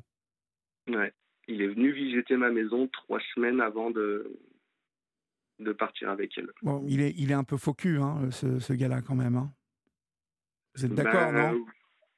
bah, Oui, tout à fait. Bah, déjà, de, de, de, de prendre, de prendre ma femme en sachant qu'il connaissait très bien notre situation, il connaissait nos problèmes. Donc, euh, enfin, moi, j'aurais été à sa place. Euh, j'aurais essayé d'aider le couple avant de, de, de, tout de suite partir avec. Mais, bah oui, il est venu un peu renifler la température, comme on dit. Voilà, si vous voulez, après, je, je, comprends euh, un petit peu aussi euh, le, le, truc, c'est que lui, lui, lui, il lui est arrivé la même chose trois mois avant. Sa femme est partie avec quelqu'un d'autre aussi trois mois avant. Donc il s'est dit, bah, peut-être, euh, pourquoi pas, quoi. Ouais, mais bon, ça, ça, ça, ne se fait pas. Ben, ça ne se fait pas. Ben pas. Moi, j'aurais, je, je, n'aurais, j'aurais jamais agi comme ça. Quoi. Je, je prends pas la femme de quelqu'un d'autre qui est. Et ça faisait plus d'un an qu'il l'a draguée, en fait. Je l'ai su après. Ah ouais, d'accord. Il, est, il faisait ça derrière votre dos, quoi. Tranquille. Ouais. Ouais, ouais. Ouais, vous avez quand même des raisons de lui en vouloir à ce gars-là. Hein. J'ai des raisons, mais après, ben, c'est. Euh, j'ai des raisons de lui en vouloir, mais euh, après c'est aussi de ma faute quoi. J'ai glissé dans j'ai glissé dans, dans, dans l'alcool et dans les disputes et j'aurais pas dû, donc c'est un petit peu de ma faute aussi quand même quoi. Mais vous savez, l'alcool, est-ce que vous aviez déjà eu des problèmes d'alcool avant? Non, non, non. Jamais. D'accord. Non, si vous je suis allé voir des, des personnes hein, pour, euh, pour savoir si j'étais alcoolique ou pas. Et euh, toutes les personnes que j'ai vues, sophrologues, euh, euh spécialistes de l'alcool, et ils, ils m'ont tous dit, comme je vous ai dit, j'ai fait des tests d'arrêt d'alcool pendant un mois et mon corps n'est pas du tout en manque. Donc c'est vraiment de, j'ai besoin de, c'est de l'alcool de détente en fait. suite à ma perte de vue à l'âge de 25 ans, j'ai un peu d'anxiété et je, le règle avec l'alcool, malheureusement. Et et il y a des fois, ben, vous savez comment c'est l'alcool. Hein, des fois, on se sent pas partir et puis on, devient un petit ouais, peu. parce que moi, euh, vous savez, les gens qui vous disent que vous n'aviez pas de problème d'alcool alors que le week-end, vous étiez à 4-5 bouteilles de vin, je suis désolé, mais euh, pour moi, il y avait un problème d'alcool. Il y avait un problème d'alcool. Et euh, ben... il était là. il, voulait peut-être vous faire plaisir ou pas trop vous affoler, mais il y avait un problème d'alcool. Même, même vous, euh, vous le savez qu'il y avait un problème d'alcool. Donc, euh, bah oui, de toute façon, de toute façon, quand euh, quand on voit que ça détruit la relation et tout ça, oui, on sait que le problème, que l'alcool était un problème. Ça c'est sûr, parce que quand ça quand ça détruit une vie, c'est on voit que l'alcool était le, le, problème et. Ben oui, oui, oui, oui, mais vous, vous regrettez, euh, vous regrettez euh, je suppose, beaucoup euh, tout ça Énormément, énormément. Énormément. Vous savez, on, on avait, on avait, enfin, voilà, c'est pour, c'est pour ça que je voulais témoigner s'il y a des, des personnes qui, qui, sont dans ce glissement-là, que, qu'elles fassent très attention parce que ça va vite. ça va très très vite, on, ne le voit pas et on le voit pas venir et puis et puis quand, euh, quand notre moitié part, et eh ben, et eh ben après on est, c'est trop tard, On, a, on a tout perdu quoi. On a tout perdu, ouais. Parce que vous aviez pris une maison ensemble, me semble-t-il, hein, Tony? Ouais, ouais, ouais. Et donc, du coup, euh, la, maison, elle est restée dedans ou qu'est-ce qu'elle a fait? Vous l'avez vendue? Qu'est-ce qui s'est passé? Euh, Non, la maison, en fait, moi, actuellement, je suis dedans. En fait, elle n'est jamais venue vivre dedans. Euh, parce que hum, j'étais en train de la rénover. Oui. Et en fait, elle est, elle est partie juste avant la fin de, de, la rénovation. Elle, elle avait son, son, logement à elle, oui. en location, et euh, elle devait venir habiter euh, une fois que, que, la rénovation serait finie. Et elle est partie juste avant la, la fin, quoi. Donc moi, je suis toujours, j'habite toujours actuellement la maison et, et seule. Vous n'avez pas envie de la quitter, cette maison, Tony? Non, j'ai pas envie. Non. non? Ah oui, c'est pas trop des mauvais souvenirs? Ben, il y en a, il y en a un petit peu, mais comme on n'a pas vécu dedans ensemble, si vous voulez. Euh, et puis c'est pas des mauvais souvenirs parce qu'on a passé des bons souvenirs dedans. Ouais, il y a, je comprends. Il y a eu des disputes, mais il y a, il y a eu beaucoup de bons souvenirs. Vous gardez quand même des bons souvenirs. Les, les, les, vous y avez vécu sept ans avec les petits en plus, hein? Pas dans la maison. Hein. Pas dans cette maison Vous n'étiez pas dans cette maison avec les petits? Non, non, parce que euh, en fait, elle, elle a son, son logement à elle. On a acheté cette maison à rénover euh, tous les deux. Oui. Et, euh, et elle n'y est jamais venue vivre, en fait elle a toujours gardé son, son logement en location en attendant que, que, moi je rénove cette maison. Oui, d'accord. Donc euh, on, on, a, on a partagé de, de, très bons souvenirs, mais que les week-ends dans cette maison. Et la semaine, elle euh, avait son logement en fait. Mhm. Bon, on va marquer une pause et on va voir comment vous, si vous arrivez à vous projeter un peu dans l'avenir, Tony, euh, on se retrouve dans quelques secondes. À tout de suite. Vous aussi, venez vous confier à Olivier Delacroix au 01 80 20 39 21. Il est 23h29, euh, vous êtes euh, sur Europe 1 et je vous rappelle que demain mardi, comme tous les jours de la semaine, du lundi au vendredi, vous avez le rendez-vous avec Pascal Pro et vous. Euh, un rendez-vous incontournable de 11h à 13h tous les jours de la semaine. Pascal Pro tous les jours vous donne la parole en direct à vous, les auditeurs et les auditrices d'Europe 1, car le plus important, comme le dit Pascal, c'est vous. Alertez vos réseaux sociaux, mobilisez-vous, soyez là tous les jours entre 11h et 13h pour participer, évoquer l'actualité, commenter. demain, Pascal Pro reçoit Hugo Clément pour son livre Le théorème de Vaquita et il reçoit aussi Maude Fontenoy pour son livre Les super pouvoirs des animaux marins aux éditions Nathan. Pascal Pro et vous, c'est tous les jours du lundi au vendredi entre 11h et 13h. Comment euh, arrivez-vous à vous projeter, Tony, aujourd'hui? Est-ce que, euh, est que d'abord les problèmes d'alcool, c'est fini Vous allez mieux? Et euh, est-ce que vous, arrivez, à avoir un peu l'avenir sereinement? Oui, de toute façon, j'ai pas le choix. Je suis quelqu'un qui, avance tout le temps malgré tout. Donc, euh, donc j'ai pas trop le choix. Je, j'espère. Ben, je suis entre soit euh, retrouver quelqu'un et du coup garder cette maison et j'aimerais, vraiment la, la, garder parce que euh, j'y ai mis vraiment tout mon cœur. Quoi. Ouais. Elle, a, elle, a, elle a mon empreinte, cette maison. Elle a une âme, cette maison. Ben, ben, elle a plus qu'une âme, elle a vraiment mon empreinte parce que je l'ai, je l'ai mis à nu euh, sur quatre murs et je l'ai refaite euh, à mon image. Oui. C'est, pas de la petite rénovation que j'ai fait. Hein. J'ai, mis plus de 200 000 euros dedans. Euh, je l'ai vraiment refaite à mon image. Comme, comme je la voulais, quoi. Et comme, comme mon ex la voulait aussi. Hein. Donc,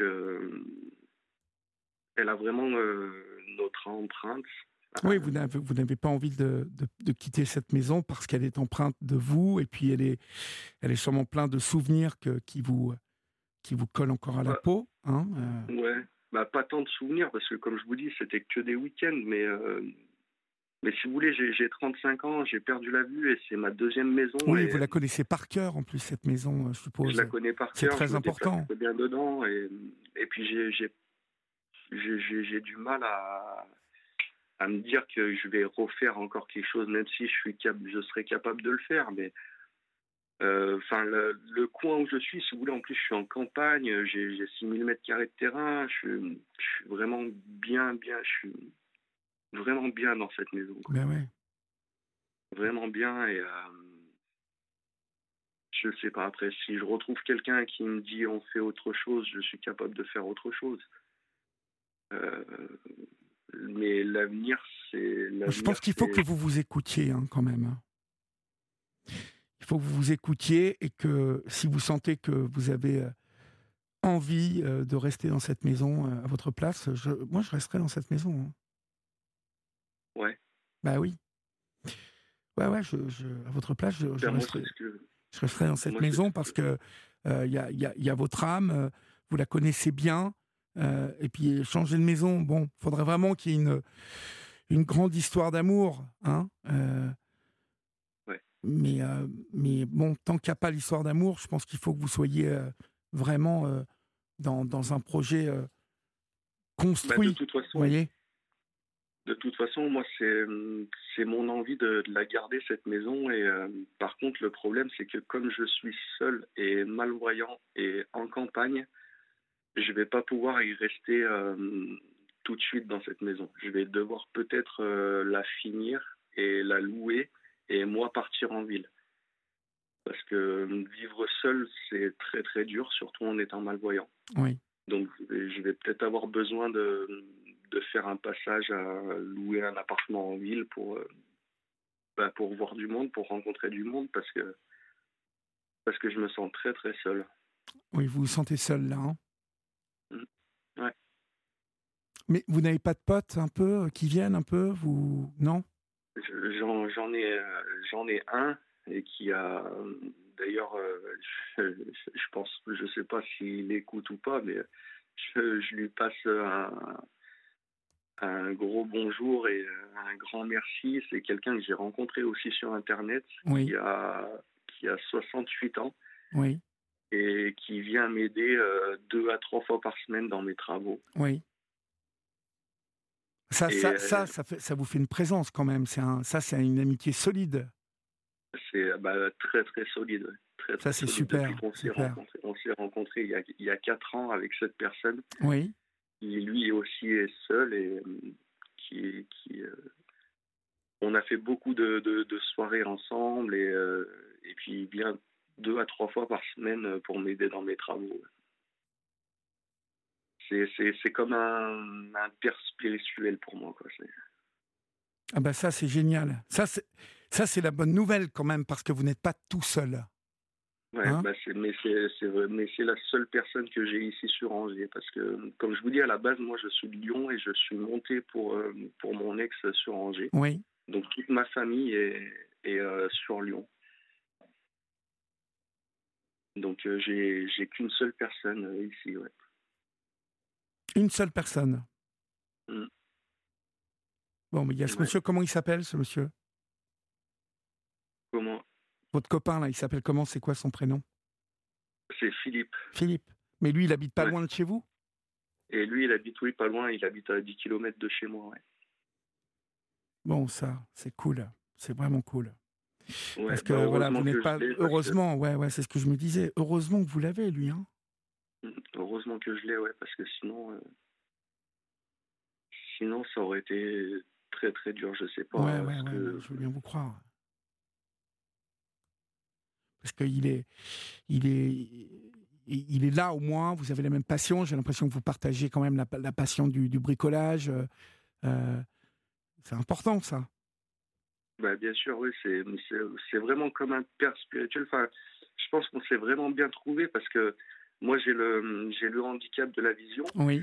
Et, euh, et lui, il a, il a un enfant aussi qui, euh, qui a un handicap, mais qui ne, qu'il ne voit plus. Son, son enfant euh, est parti du côté de sa mère. Oui, oui. Et du coup, bah, je pense que ça lui a fait un vide aussi.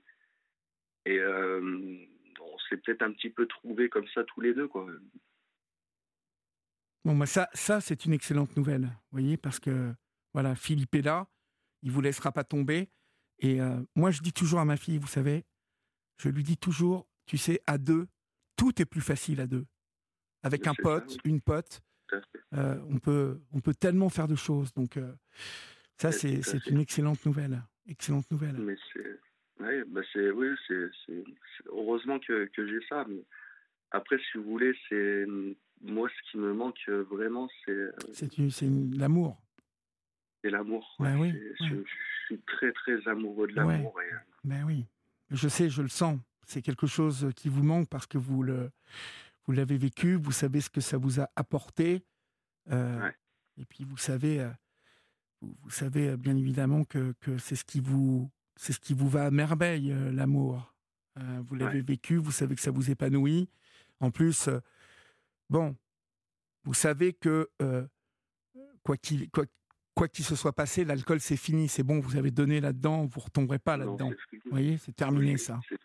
Hein ça c'est terminé. Bah ouais, donc euh, ça c'est euh, bon, c'est du passé ça. Donc euh, la prochaine, la prochaine, ça sera la bonne. Moi je vous le dis. C'est ça. J'espère, parce que pour pour avancer, pour avancer par la suite là, ce qui me manque, c'est c'est vraiment l'amour. Quoi, ben ouais, ouais, je, comprends. De dire je t'aime le matin, le midi, le soir. Mais vous savez, je comprends parfaitement hein, ce, que, ce que vous vivez, ce que vous me dites. Euh, je, je, je ressens parfaitement euh, ce que vous pouvez euh, ressentir quand, quand, vous mm. pensez justement à, à, reconstruire. voilà, l'amour, c'est très important, bien évidemment, c'est très important.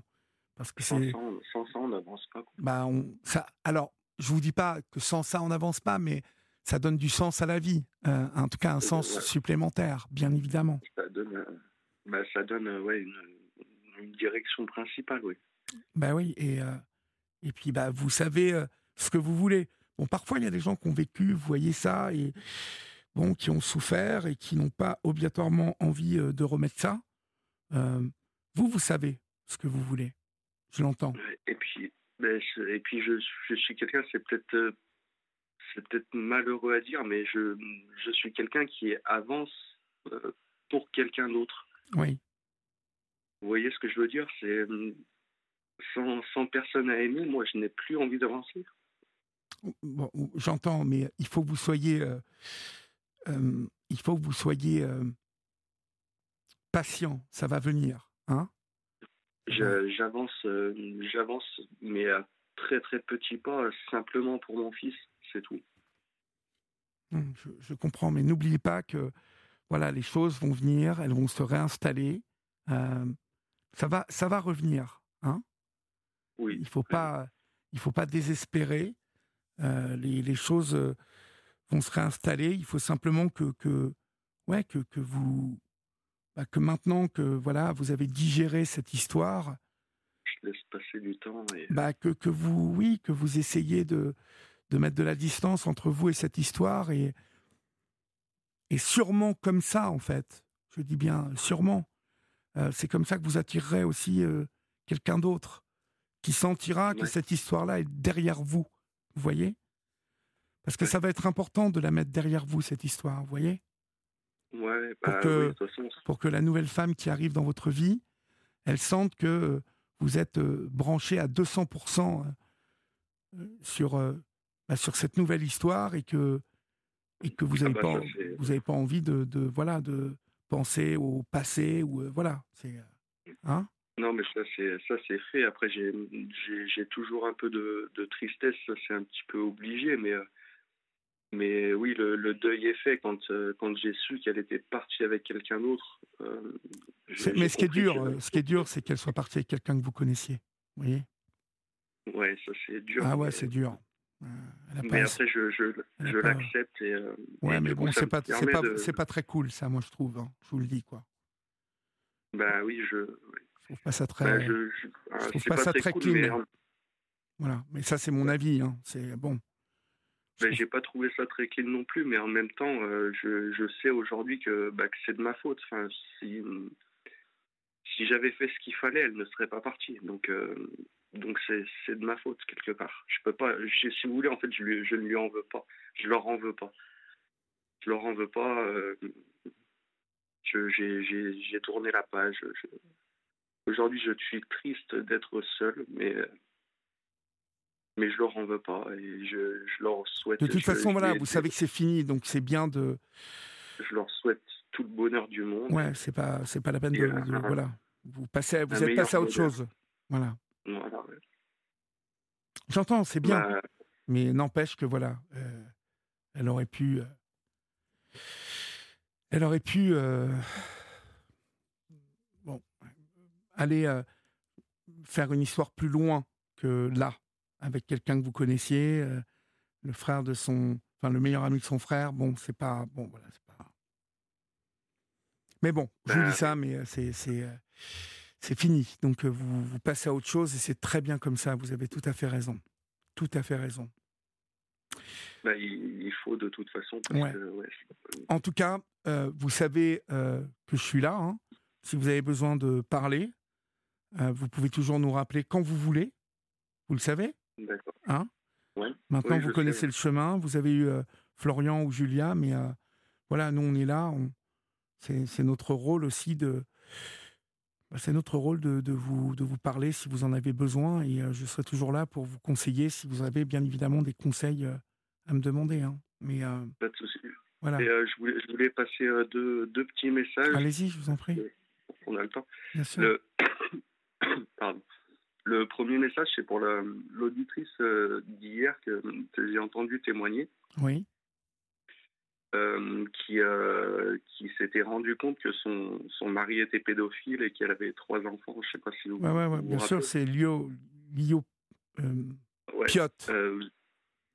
Louise, Louise qui, qui, était Piot poétesse, en fait, et qui nous appelait pour nous raconter tout ça. Oui, c'était très, très prenant comme témoignage. J'ai été très, j'ai été très touché par son histoire et je, je lui souhaite vraiment beaucoup de courage et j'ai versé des larmes quand j'ai entendu son, son histoire. Oui, parce qu'elle euh, est passée. Euh, c'est horrible. Ouais, on peut dire qu'elle est passée euh, par. Oh, mon Dieu. C'est horrible. C'est vraiment horrible. Donc, si elle nous écoute ce soir, je, je voudrais lui, lui, bah, lui envoyer des, des, messages de courage et je pense qu'elle, je pense qu'elle est là, Louise. Elle est souvent là. J'ai vu qu'elle était euh, souvent là, donc elle vous écoute sans doute. D'accord. Bah, si elle nous entend, qu'elle se reconstruise et que qu'elle perde pas espoir avec ses trois enfants. Bah ouais, parce que quand on vous écoute ce soir, il y a des hommes bien, hein, il y a des hommes, il y a des hommes qui ont qui ont envie de d'amour euh, et euh, voilà, qui sont prêts à construire euh, quelque chose de solide. Donc voilà, vous avez connu, vous avez connu, voilà, vous avez fait la, la, connaissance de, de votre de, de, cette femme avec qui vous avez été pendant sept ans. On ne sait jamais. C'est peut-être ce soir, en appelant la libre antenne, que voilà que quelqu'un va nous appeler, va vous demander, va nous demander votre numéro de téléphone, et puis tout est possible. C'est toujours ce que je dis à ma fille aussi. Tout est possible. Hein? Peut-être. En tout cas, on vous embrasse bien fort et puis on vous souhaite bon courage. Excusez-moi, mon deuxième petit message euh, rapidement aussi, parce que je, vous écoute aussi beaucoup la journée et euh, on parle beaucoup du, conflit euh, israélo-palestinien. Oui. Et pareil, j'aimerais passer un, gros soutien à toutes les personnes qui, qui vivent ce, conflit et qui, sont dans la, dans la douleur et même dans dans, enfin, dans, dans des choses, qui vivent des choses horribles, quoi, en fait. Et ça, ça me touche beaucoup, ce, ce truc-là. Je je prends pas de, de parti euh, nulle part, mais toutes les personnes qui sont au milieu de ça, ça me, ça me touche beaucoup. C'est terrible. voilà, c'est terrible. Et j'aimerais leur dire que, ben, à ma petite personne, je pense à eux je pense à eux tous les jours en faisant mes travaux dans ma maison. Je, voilà, je, n'oublie pas les, personnes qui vivent des choses terribles dans le monde. Oui. Bah, merci à vous en tout cas. Merci pour euh, ce témoignage parce que. Bah, merci, merci de m'avoir écouté. Merci de m'avoir donné un, un, temps pour, euh, pour en parler. Merci beaucoup. Et puis n'oubliez pas, je vous l'ai dit, on est là. Hein oui, bien hein sûr. Donc euh, n'hésitez pas, ok? D'accord, ouais. On vous embrasse. Salut Tony. Bonne soirée. Bonne continuation. Vous aussi. Bonne soirée. Nous accueillons Lydia maintenant au j'allais dire au 39 21 mais non, maintenant c'est le 01 80 20 39 21. Bonsoir Lydia. Bonsoir. Bonsoir. Vous m'entendez? Oui, je vous entends. Ah, formidable. D'où m'appelez-vous Lydia? Donc dans le Rhône, dans le Rhône, dans Givors vous connaissez un peu le Rhône. Dans le Rhône, ok. Dans le 69. Et quel âge avez-vous? Donc, euh, j'ai 55, je vais faire 56 bientôt. D'accord. De quoi voulez-vous me parler? Dites-moi. En fait, euh, j'ai apprécié vos sujets sur le, les placements, en fait. Oui. Je vois qu'il y a pas mal de personnes euh, qui en parlent, des mamans, mm-hmm. qui ont été victimes ou des enfants, ce qui euh, comment pourrais-je dire, qui, euh,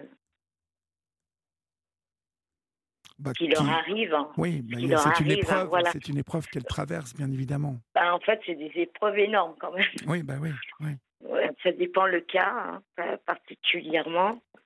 Et donc, ça me choque beaucoup, en fait, parce qu'on euh, on parle beaucoup, on signale beaucoup, on dit beaucoup de choses, mais il n'y a rien qui est fait politiquement au niveau de l'État, quoi. Parce que tout est un ensemble d'États, donc dans l'État, plus la justice, euh, je trouve que c'est quand même. Euh, Alors, qu'entendez-vous par là exactement?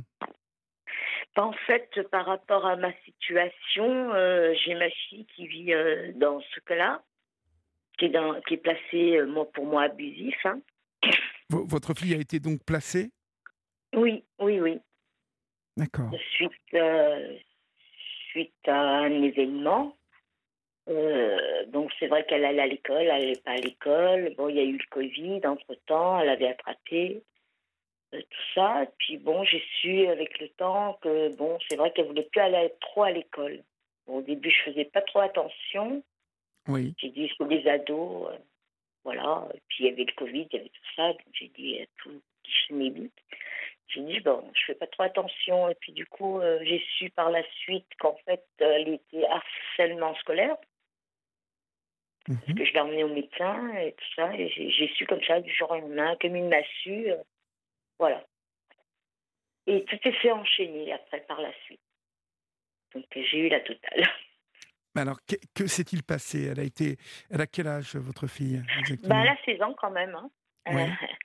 Elle a 16 ans, elle a toute sa tête, elle discernement, elle est très bien. Voilà, et puis du jour au lendemain, on s'est trouvé euh, sur un sur une, euh, un programme, un système, une méthode, je ne sais pas. Du jour au lendemain, on s'est trouvé euh, plongé dans, dans l'enfer, moi j'appelle ça.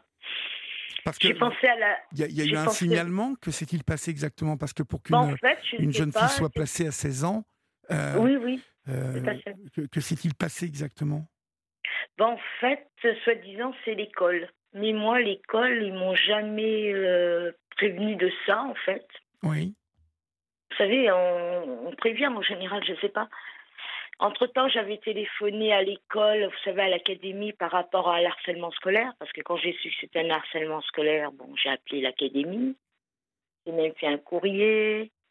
Euh, avec le médecin, on essayait de trouver une solution avec ma fille pour qu'elle reprend, qu'elle puisse reprendre l'école, vous savez, doucement, etc. Parce qu'elle a été placée et on, elle n'est plus allée à l'école? Euh, Elle a été placée juste après, en fait. Juste après. Parce juste après quoi, en fait, euh, Lydia? Après En fait, après le, le MAME, après, parce qu'on a eu des. On a eu une procédure avec la PJ. On a MAME, là, vous savez, leur, leur, leur système, là.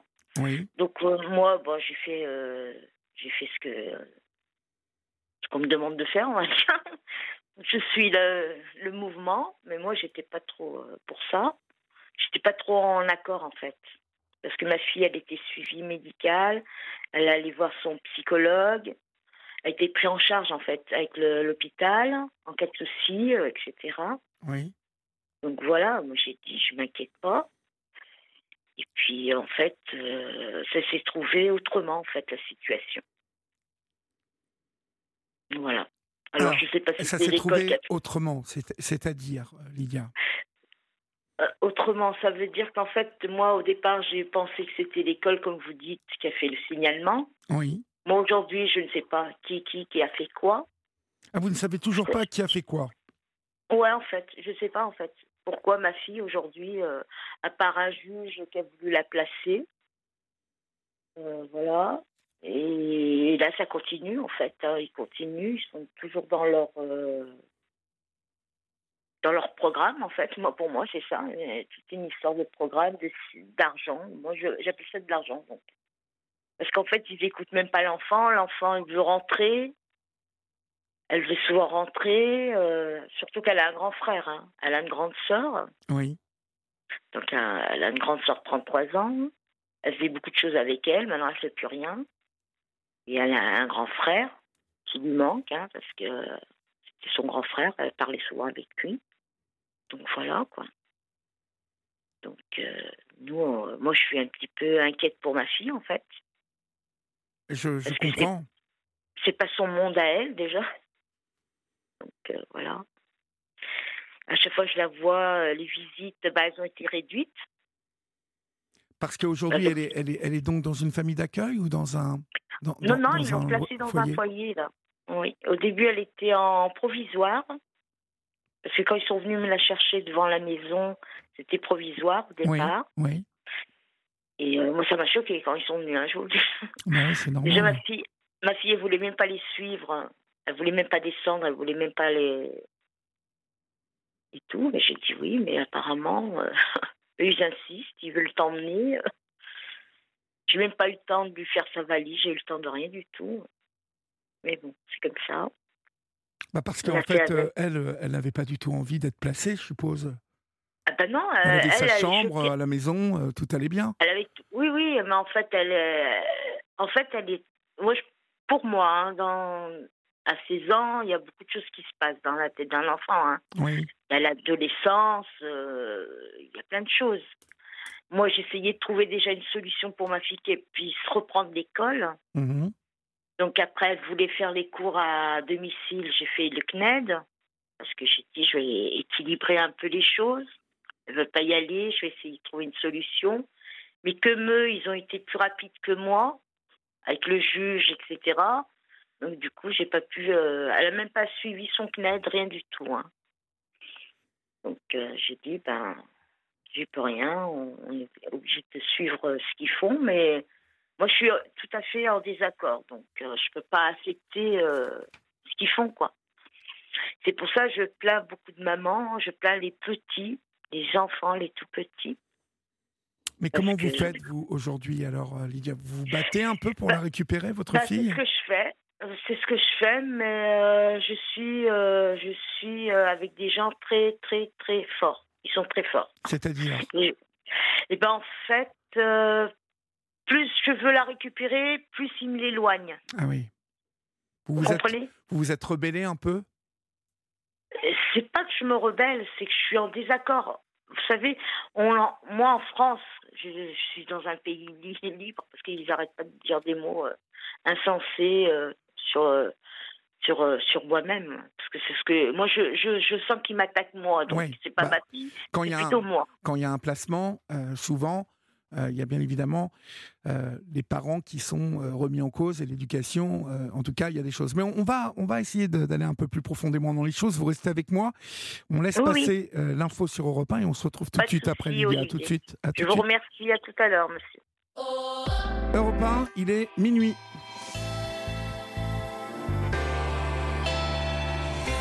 Le dernier tour de l'info avec vous, Maël Hassani. Le Hezbollah libanais appelle à une journée de colère ce mercredi. La milice chiite, soutenue par l'Iran, appelle à punir l'ennemi suite au tir contre un hôpital de Gaza. Il y a au moins 200 morts. Le Hezbollah, le Hamas et les autorités palestiniennes accusent Israël d'avoir mené cette frappe. L'État hébreu dément et évoque un tir de roquette raté du djihad islamique, l'une des organisations terroristes présentes dans la bande de Gaza. Une frappe condamnée par la communauté internationale. Le ministère français des Affaires étrangères estime que le droit international humanitaire s'impose à tous et doit permettre la protection des populations civiles. L'Union africaine estime que c'est un crime de guerre. La Russie et les Émirats arabes unis demandent une réunion d'urgence du Conseil de sécurité de l'ONU. Les États-Unis n'ont pas encore réagi. Le président américain Joe Biden est attendu dès ce mercredi en Israël et en Jordanie, mais Amman annule la rencontre prévue entre le locataire de la Maison Blanche, le roi Abdallah, le président égyptien et le chef de l'autorité palestinienne Mahmoud Abbas après cette frappe sur l'hôpital de Gaza. À Tunis, plus de 3000 manifestants se sont réunis devant l'ambassade de France hier soir. Ils ont réclamé les renvois des ambassadeurs de France et des États-Unis, deux pays accusés, je cite, d'être des alliés des sionistes. Des slogans hostiles à Emmanuel Macron ont également été entendus. Mohamed Mogouchkov est placé en détention provisoire. Cet homme de 20 ans qui a poignardé à mort le professeur de français Dominique Bernard à Arras vendredi dernier avait été mis en examen hier soir pour assassinat et tentative d'assassinat en relation avec une entreprise terroriste. Le petit frère de l'assaillant, âgé de 16 ans, est également mis en examen pour complicité. Il pourrait lui aussi être écroué. Pas encore de décision concernant le cousin des deux frères, soupçonné de ne pas avoir tenté d'empêcher l'attaque.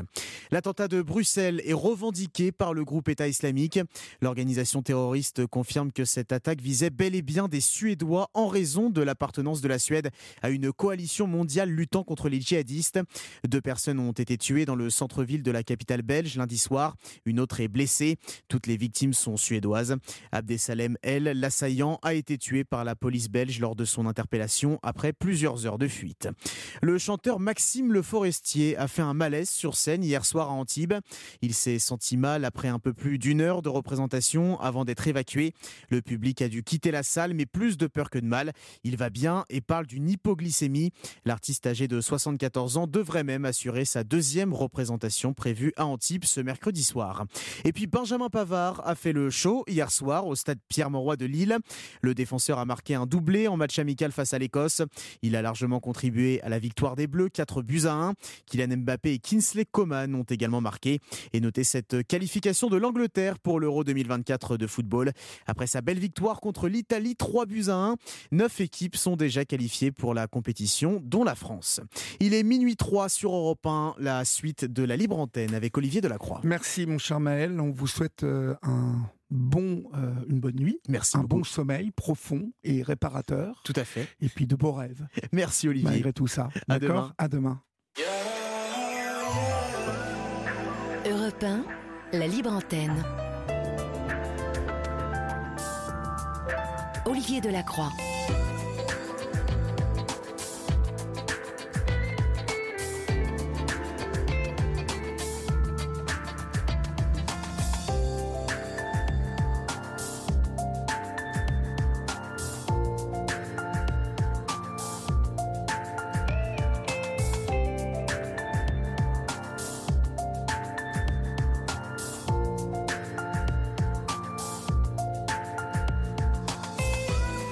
Est minuit passé de 4 minutes euh, et si vous nous rejoignez maintenant, chers amis, vous êtes euh, sur la libre antenne d'Europe 1 et euh, soyez les bienvenus car nous sommes très heureux de vous y accueillir pour toutes les autres et tous les autres qui nous accompagnent chaque soir. Vous le savez, vous pouvez vous aussi à un moment prendre cette décision et composer le 01 80 20 39 21 et peut-être aurais-je le plaisir de vous parler tout à l'heure.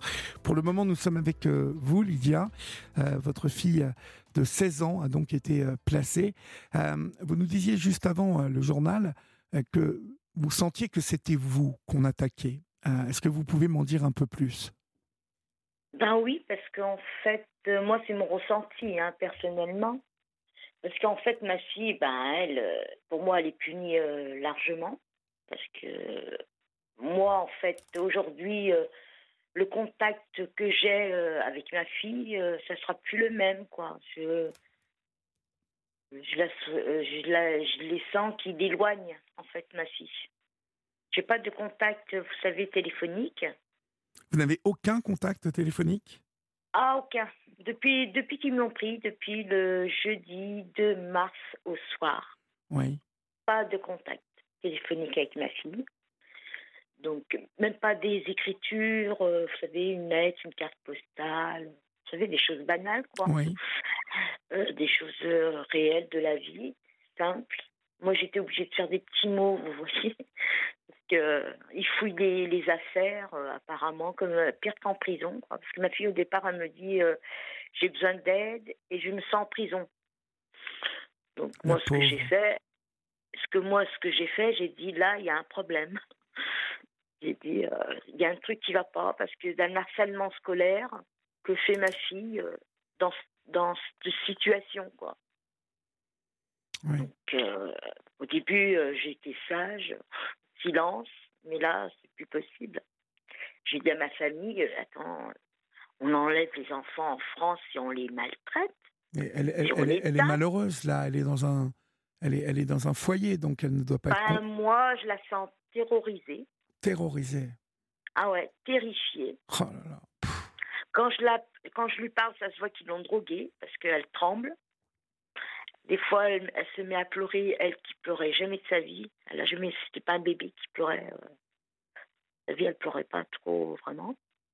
Le seul jour qu'elle a pleuré, c'est le jour où on a eu l'entretien avec l'assistance sociale. D'ailleurs, j'étais étonnée qu'elle avait un rendez-vous avec une assistante sociale. Ça m'avait choqué un peu. Mais j'étais quand même au rendez-vous. Mais j'aurais jamais dû aller au rendez-vous. Mais bon, on fait euh, en fonction de ce qu'on peut. Et puis voilà. Pourquoi vous n'auriez pas dû aller au rendez-vous? Pourquoi vous dites ça? Bah, bah, Parce qu'en fait, je ne voyais pas le rapport avec ma fille, en fait. Une assistante sociale. Oui. Vous savez, déjà quand on avait la PJ, on avait, euh, on était déjà surveillés comme ça. Donc je ne voyais pas euh, ce qu'une assistance sociale allait faire. Euh, bah, elle pouvait, l'assistante sociale, normalement, son travail, c'est d'arranger un peu les choses, vous voyez, de ah non, mais elle a fait la totale. Ah non, mais c'est pas vrai tout ça, hein, c'est du baratin. Ah ouais. Les assistants bah, Je sais que parfois elles, prennent parti et que quand elles ont les parents dans le pif, elles ne se gênent pas pour. Ah non, mais là, elle m'avait bien dans le pif, hein, je pense. Ah oui? Non, mais moi, c'est mon ressenti. J'ai vu tout de suite. J'ai vu en fonction de mon avocate comment elle a réagi, son avocate à ma fille. Parce qu'elle euh, a, pris une, elle a pris une avocate, votre petite. Donc. en fait, c'est moi qui, qui, euh, qui ai pris l'initiative parce que moi, à une époque, 15 ans en arrière, ils ont voulu faire déjà le coup comme ça. Par rapport à mon fils, je sais pas ce qui. J'ai jamais su c'était quoi le problème. J'ai jamais su euh, pourquoi j'étais dans cette situation. Je sais pas en fait. Et là, c'est la même chose. Je ne sais pas pourquoi. Je me trouve encore nez à nez avec ces gens-là. Parce que votre fils a été euh, lui aussi. Euh... Bah, à une époque, c'était à l'école, c'était pareil. C'était une école euh, dans, dans le coin là. Il disait je ne sais plus quoi, tout. Et comme moi, je voulais pas voulais euh, faire plein de choses à mon fils et qu'en fait, mon fils, il avait un QI4. Oui. Et bon, voilà, euh, il avait fait des tests, etc. Et donc, il avait été placé lui aussi? Non, non, ils ont essayé déjà. Ils avaient déjà essayé. Parce que il, quoi Ils vous attaquaient encore vous sur votre éducation? Bah, je pense que c'est ça en général. Je voyais pas d'autre chose. d'autre chose. Et euh, en même temps, j'avais mon mari qui demandait le divorce. J'avais la totale ce jour-là. Cette, période-là que je vais, que j'ai jamais oublié. Hein. Et justement, j'ai l'impression de revivre, euh, vous savez, 15 euh, ans en arrière, la même chose. Donc j'ai repris les mêmes avocats, mais j'aurais pas dû. Mhm. Parce que je pensais pas que.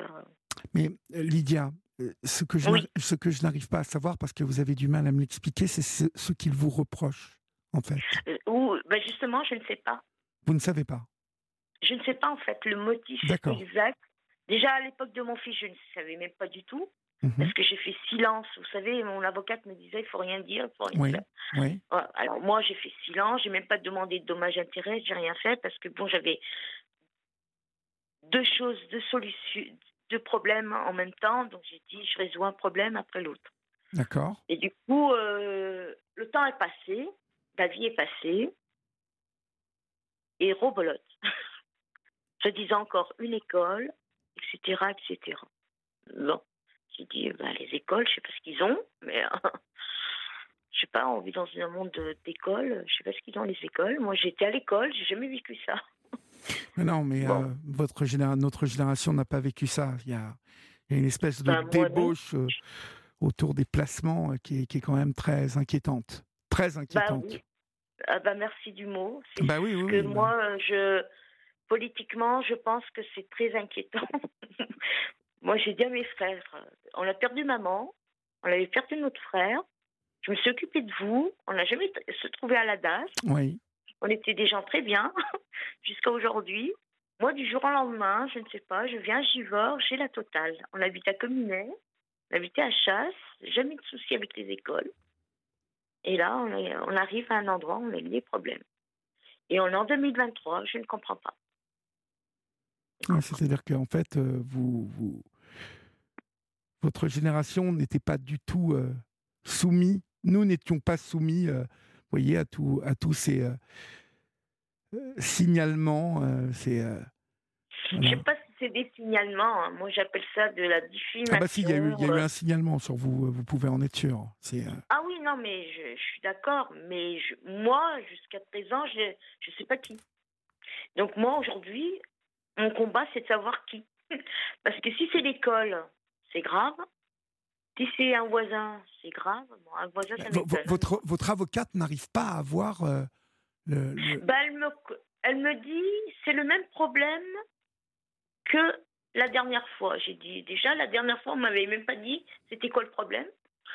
Alors vous me dites c'est encore le même problème. Alors moi, je voudrais bien savoir aujourd'hui c'est quoi le problème? Oui.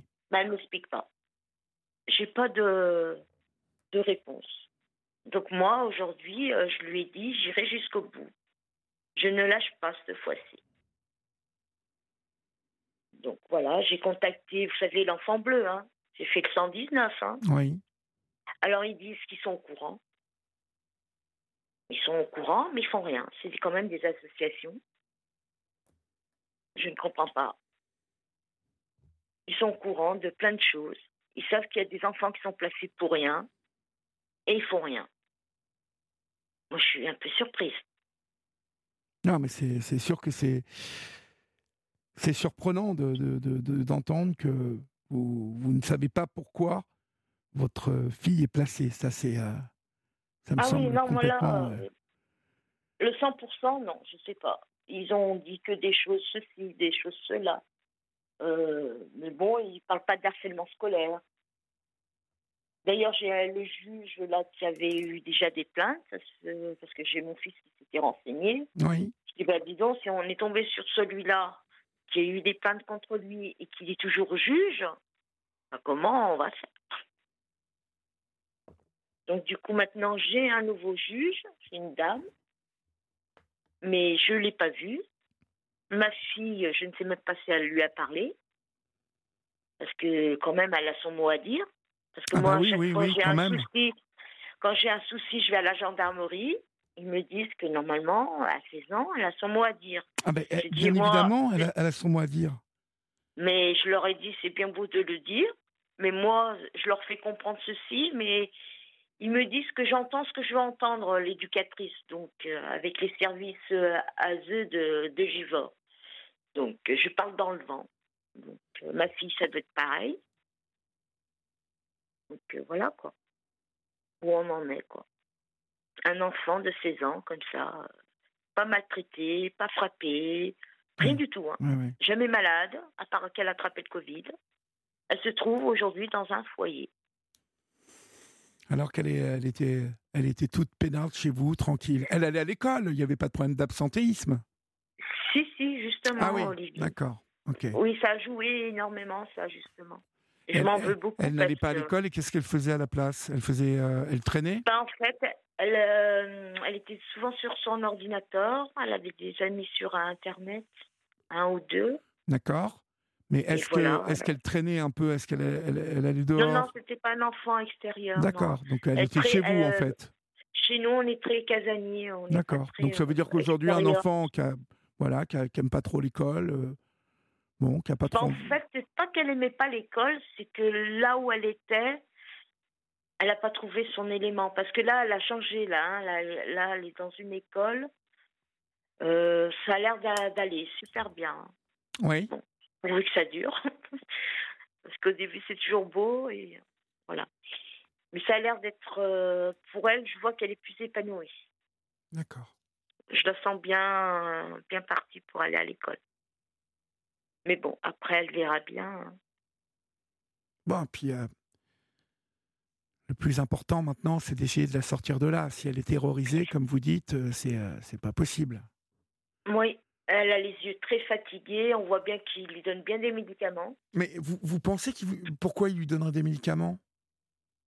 Je, parce qu'au au départ, en fait, avec son médecin, elle, était un- elle avait la phobie scolaire et elle était en, anxieuse. Mais au début, moi, je voulais pas trop. Je réfléchissais avant de lui donner. Vous voyez, c'est quand même des, c'est pas des médicaments, c'est pas des bonbons, quoi. hein. Bien sûr.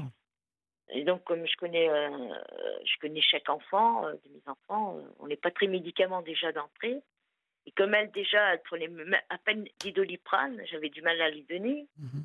Donc j'ai dit, mais je comprends pas pourquoi euh, lui donne Alors, ce médicament. Sa- quoi. Sarah Voilà. au 73921 nous envoie un SMS pour nous demander pourquoi la police euh, judiciaire s'intéressait à votre fille.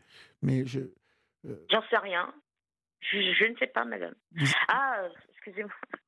Je ne sais pas, en fait, parce que, soi-disant, c'était une histoire de, de comment elle s'était fait, vous savez, des trucs, euh, clarification après, la, après le juge. Vous savez, elle est rentrée du, du tribunal.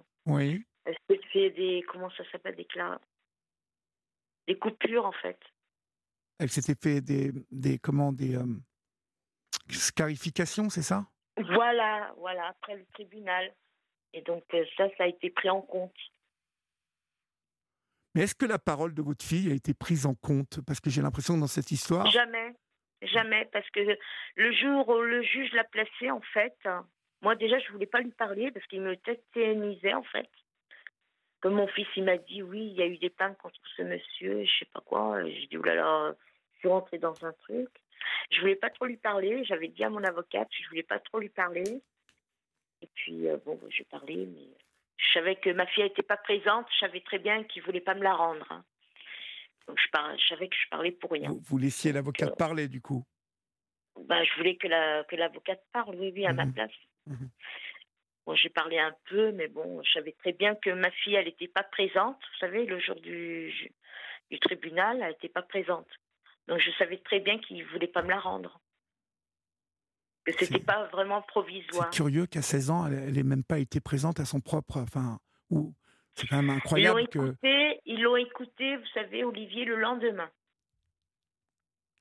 Ouais, enfin, bon, bon, c'est peut-être normal. Hein, je ne vais pas euh, critiquer une une procédure La que je ne connais pas complètement. Mais, hein. mais, euh, euh, le, fait que la gamine ne soit pas là en présence de tous les acteurs de sa vie, hein, Oui, en tout cas, tout euh, toutes celles et ceux qui ont décidé de décider euh, pour elle, Oui, oui. qu'elle ne soit pas là pour entendre et au moins apporter, elle, son ressenti sur tout ça, me semble, me semble complètement délirant. Choquant, Bon, en tout cas, tenez-nous au courant, Lydia, hein, de la suite des événements. N'hésitez pas, d'accord? Bah, moi, j'essaye d'avoir un autre euh, avocat. J'avais contacté Seranda Christine.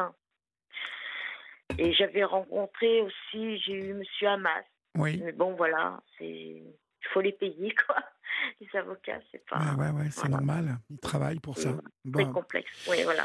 Bon, en tout bah, cas, je vous remercie. Je vous en prie. et puis, tenez-nous au courant, Lydia. Hein et merci beaucoup et bon courage à tous. Je vous en prie. Et vive la France. Oui, ouais. Bonsoir. voilà. Au revoir. Merci, bonsoir. Nous accueillons maintenant à 23h, à minuit 23, pardon, Simone sur le standard de repas. Bonsoir Simone. Bonsoir Olivier. Bonsoir. Merci de, me recevoir sur l'antenne. Je vous en prie Simone. D'où nous appelez-vous? Allô Simone, vous êtes là? Simone on a perdu Simone.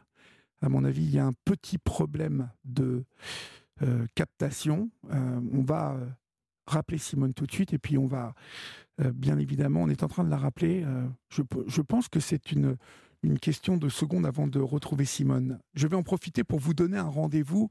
Euh, vous savez, le rendez-vous euh, des startups, euh, des entreprises qui bougent. Eh bien, c'est tous les jours avec la France qui bouge et Elisabeth Assaya qui, du lundi au jeudi, de 20h à 21h, vous parle de tous ces audacieux qu'on a en France, ces entrepreneurs qui osent et qui réussissent. Alors, si ça vous intéresse, vous le savez, vous pouvez appeler euh, et écouter euh, la France qui bouge. Euh, alors que le mentorat a été désigné, grande cause nationale par le gouvernement, Elisabeth Assaya reçoit Prisca Thévenot, secrétaire d'État chargé de la jeunesse et du service national universel. Ça, c'est pour demain et ça sera de 20h à 21h, comme tous les soirs de la semaine, du lundi au jeudi, avec la France qui bouge, Elisabeth Assaya. Simone, êtes-vous là? Suis là. Je suis partie un petit moment, je ne sais pas où, mais je suis là. Non, bon, bah, très bien. Bon, vous captez bien là où vous êtes normalement? Très, très bien, très, très bien. Bon, très bien. Alors, euh, vous, vous m'appelez d'où exactement, Simone?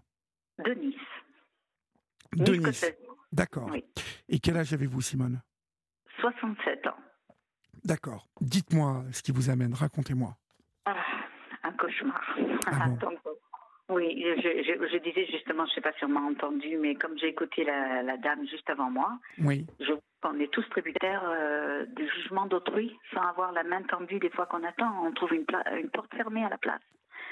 Et c'est très dur à supporter. C'est pour ça que je prends le courage ce soir d'en parler, juste d'en parler, parce que je supporte beaucoup. Euh, bon, toute petite, je, je me suis persuadée que je suis venue au monde pour lutter, parce que depuis mon enfance, je lutte dans beaucoup de domaines. Et j'ai lutté pour mes parents que j'ai perdus, mais que j'ai soignés jusqu'au bout, jusqu'au bout, parce que c'était les amours de ma vie. Je ne vais pas commencer là-dessus, sinon je vais pleurer d'abord.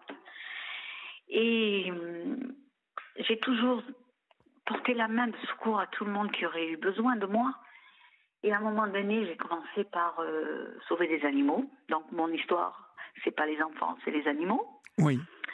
Et j'ai commencé par garder les animaux de mes parents parce que j'allais pas les abandonner. J'ai pas abandonné mes parents, j'allais pas abandonner leurs animaux. On n'abandonne pas les animaux de toute façon. Vous avez raison. Exactement. Et j'ai commencé par euh, voir beaucoup de, malheureux dans la rue en parlant des animaux. Donc euh, j'ai sauvé pas mal de, chats surtout, des chiens.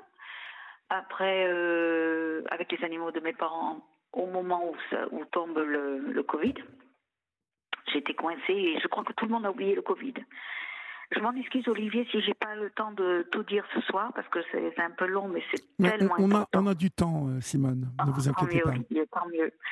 Et j'ai pendant le Covid, j'étais enfermée comme tout le monde à un moment donné, mais j'ai eu le, le, problème de trouver une solution pour des animaux qui augmentaient, étant donné que je ne pouvais pas les stériliser. Oui. À l'époque, je ne travaillais pas. Et je, je, les aimais comme à la folie parce que je, je sais ce que c'est de sauver un être humain et un animal. C'est pareil. Oui. Donc, euh, je me suis trouvée avec un nombre assez important, à un point où j'avais peur d'en parler, mais je luttais quand même parce que je cherchais une solution et le Covid avait fermé les portes à pas mal de solutions à l'époque. Mhm. Donc, je, je, continue à, à œuvrer. J'en ai sauvé encore. Et ça a augmenté encore. Donc, je me suis trouvée dans une situation où j'avais beaucoup de chats dans un appartement à Nice. Et dernièrement, je me suis trouvée rue Lamartine. J'ai eu une descente de police à un moment, où quelqu'un m'a dénoncé malveillant. Ça a été malveillant de toute manière. Mais ils sont venus à un moment où j'avais tellement, tellement lutté euh, que depuis le mois de mars, j'étais malade, mais je luttais quand même. Et en plus, je luttais pour soigner des chats qui avaient le pif. Je découvrais ce que c'était le pif. Le pif Le pif, voilà. Et je sais qu'il y a plein de personnes qui ne savent pas ce que c'est. Ah non, mais moi, je ne sais pas ce que c'est. Je vais vous dire, c'est la péritonite infectieuse féline. Et qu'il n'y a aucun remède. C'était comme le, un sida à l'époque, quand les humains l'avaient. Il n'y a aucun remède à part un, traitement sur le marché noir. Ah oui, c'est le fameux sida des chats, hein, c'est ça? Voilà, voilà. c'est comme un sida des chats. Ça, ça, débute avec un coronavirus. Alors, comme j'avais beaucoup de chats, ils avaient tous absolument le coronavirus, mais ça ne se déclarait pas. Il suffit de un qui l'ait, et après ça se transmet. Et ça a commencé au mois de mars-avril. Donc je luttais, je sauvais. J'ai découvert avec le groupe euh, de PIF sur le Facebook euh, je courais de partout avec le vétérinaire, bientôt, bien sûr. Heureusement qu'il a été compréhensible. Et il fallait que je trouve des flacons à 59 euros, le petit flacon de 5 millilitres. Et euh, ça, trois mois d'injection et à toujours, tous les jours à la même heure. Je pense que ceux qui connaissent ça doivent comprendre l'engagement que ça, demande. Et tout en, en prenant euh, soin d'un, j'ai pas peur de le dire, 130 hein, chats. OK. 130, chats. 130 chats. Je n'ai jamais baissé les bras. Et ça, je crois que c'est un don que j'avais eu à l'enfance. Mais, vous aviez une maison, vous avez une maison, Simone Non, non. J'ai monté une association, Olivier. Moi, c'est très important parce qu'on m'a tellement lynché. J'ai monté une association. Je cherchais de partout pour cette maison. J'ai lutté, tellement lutté, mais toujours avec le but de les sauver. Il a fallu ce débarquement au moment où j'avais un naufrage. C'était un naufrage parce que je n'avais plus la force. J'étais tombée malade, j'avais une insuffisance cardiaque. Oui. Au moment de la canicule, cette canicule qui était hors du commun et que tout le monde me rit à la figure. Quand ils disent, mais c'est pas parce qu'il y a une canicule que l'état de l'appartement a été comme ça, parce qu'ils m'ont trouvé avec l'état de l'appartement, et je le dis moi-même, j'en ai honte de l'état de l'appartement de ce jour-là.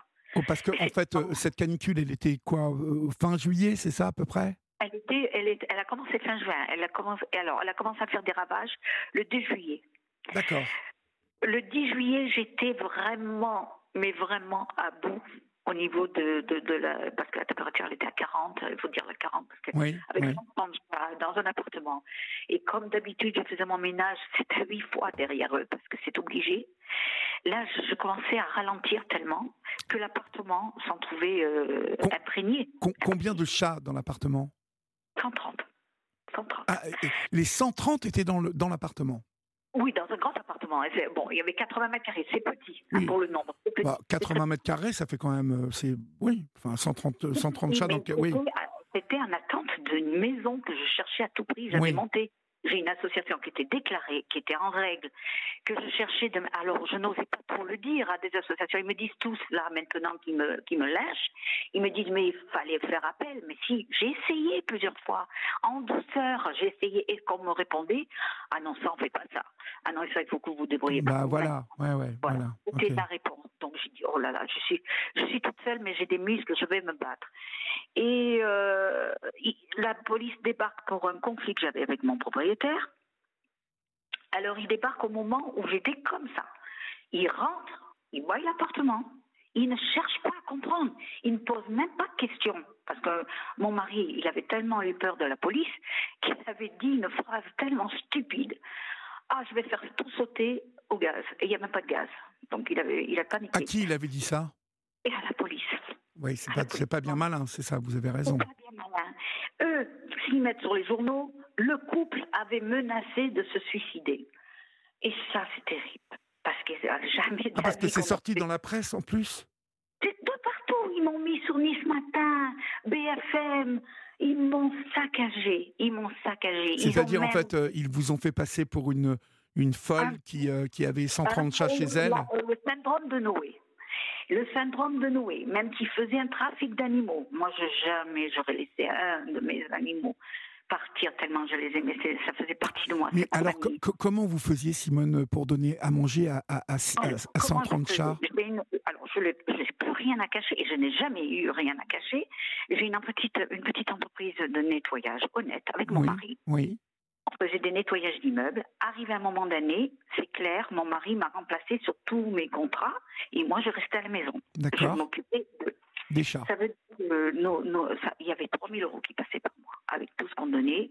Alors, entre les soins, le vétérinaire qui a été gentil me faisait des prix. Il y avait toujours le vétérinaire qui était malade. Oui, parce que vous deviez les vacciner, ces chats, en plus, euh, je suppose. Non, mais j'ai pas Je ne suis pas arrivée à les vacciner. Je ne suis pas arrivée à les vacciner, je n'ai pas honte de le dire. C'est que j'attendais, j'avais fait appel à la Fondation Brigitte Bardot. J'avais tâté en disant si j'ai une structure, est-ce que vous pourriez m'aider à les stériliser? Oui, oui. les vacciner et éventuellement les placer chez des gens bien. Ils m'ont répondu oui. Si vous trouvez la maison, on vient, on fait un dossier, on le fait. Ça, j'ai apprécié.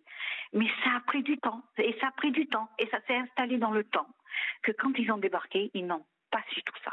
Ils n'ont pas su ce parcours. Tout ce qu'ils ont fait, il y a eu un brigadier qui est habillé en tenue de. D'astronaute? De quoi? Oui, exactement, exactement. Et il a, il a dit clairement devant tout le monde, à la télé, devant les associations, il a carrément dit J'ai jamais vu ça. Il n'y avait pas de nourriture. C'est pas vrai. Il y avait de la nourriture. Ils avaient mangé le soir d'avant. Euh, l'association criait sur les toits, il n'y avait pas d'eau. C'est pas vrai. Il passe à côté d'un bac d'eau, tellement il mente. Euh, il disait que les, animaux, ils avaient subi des cruautés parce qu'ils avaient vu un de mes chats qui, qui, avait les pattes arrière qui manquaient parce que je l'avais sauvé il y a quatre ans d'une thrombose. Euh, je vous les explique en cinq minutes. Une thrombose euh, des pattes arrière. J'avais fait trois vétérinaires, ils l'avaient tous condamné. Et moi, à l'époque, je vous ai dit, je me suis occupée de mes parents jusqu'au bout. Je m'occupais de mon père, entre autres ma mère aussi, mais mon père qui était diabétique et qui, avait, qui venait de se faire amputer des jambes. Donc, avec l'infirmier, en le voyant faire tous les jours, il m'expliquait et tout. Euh, on nettoyait ses plaies, on nettoyait pour le nécroser, on, y avait fermé les, pas des escarres, mais le, bout de, qui était nécrosé. Donc, moi, j'ai pris ce chat que j'ai appelé Pompon, parce que je trouve qu'il a eu beaucoup de chance. Et je l'ai soigné pendant trois semaines avec les mêmes souffrances de mon père. Et pourtant, il était condamné par trois vétérinaires. Et j'ai réussi à le sauver. Sauf, il marchait sur ses moignons. Le jour où ils arrivent ici, ah, regardez, il y a même des, chats qui ont les pattes sciées. Ils ont mis ça de partout. Je faisais des sévices, je sciais les pattes des chats. Ça me donne encore les frissons, Olivier. Et euh, ils sont allés dire devant la télé, devant tout le monde, qu'il y avait une douche avec plein de sacs de poubelles, plein de cadavres de chats. Oh là là ils m'ont tué, ils m'ont tué. J'ai deux avocats. Je passe le 19 je passe le 19 décembre au tribunal. J'ai subi 28 heures de garde à vue. Euh, on m'a fait passer devant deux psychiatres. On m'a collé l'étiquette de monstre. Euh, ce monsieur, je ne peux pas donner son nom, c'est un brigadier à Foch à Nice. Euh, j'ai voulu porter plainte avec mon avocat pour diffamation. Il m'a conseillé de ne pas le faire qu'on avait trois mois pour le faire. Je voulais passer sur la télé, il m'a conseillé pas le faire. Il m'a dit on va plutôt, quand on passe au tribunal, plaider pour dénonciation calomnieuse. Parce que là, on n'a pas les trois mois. On peut monter le dossier parce qu'il y a toutes les preuves. J'ai des preuves pour contredire ce qu'ils m'ont dit, ce qu'ils m'ont fait. Mais entre-temps, tous mes animaux ont été pris dans des... Parce qu'ils étaient épuisés par la chaleur. Hein.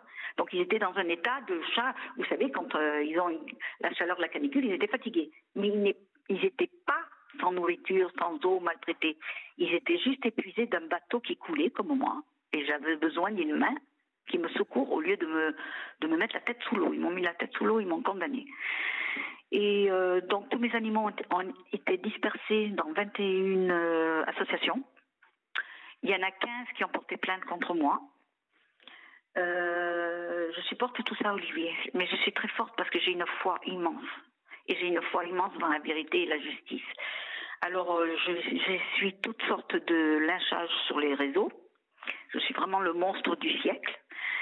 Et ce qui me fait le plus de peine, Olivier, vous êtes là? Oui, oui, je suis là, je vous écoute. Ce qui me fait le plus de peine, c'est que tous mes animaux sont dispersés dans, dans toute la région. J'ai une chienne qui est dans le refuge à Mougins, euh, le refuge. Euh, attendez, comment ça s'appelle encore euh, C'est Cécilia Furlex qui le tient au service des animaux. Voilà. Elle s'appelle Pépita. Cette chienne, je l'ai sauvée. Elle avait deux mois. Elle a aujourd'hui dix ans.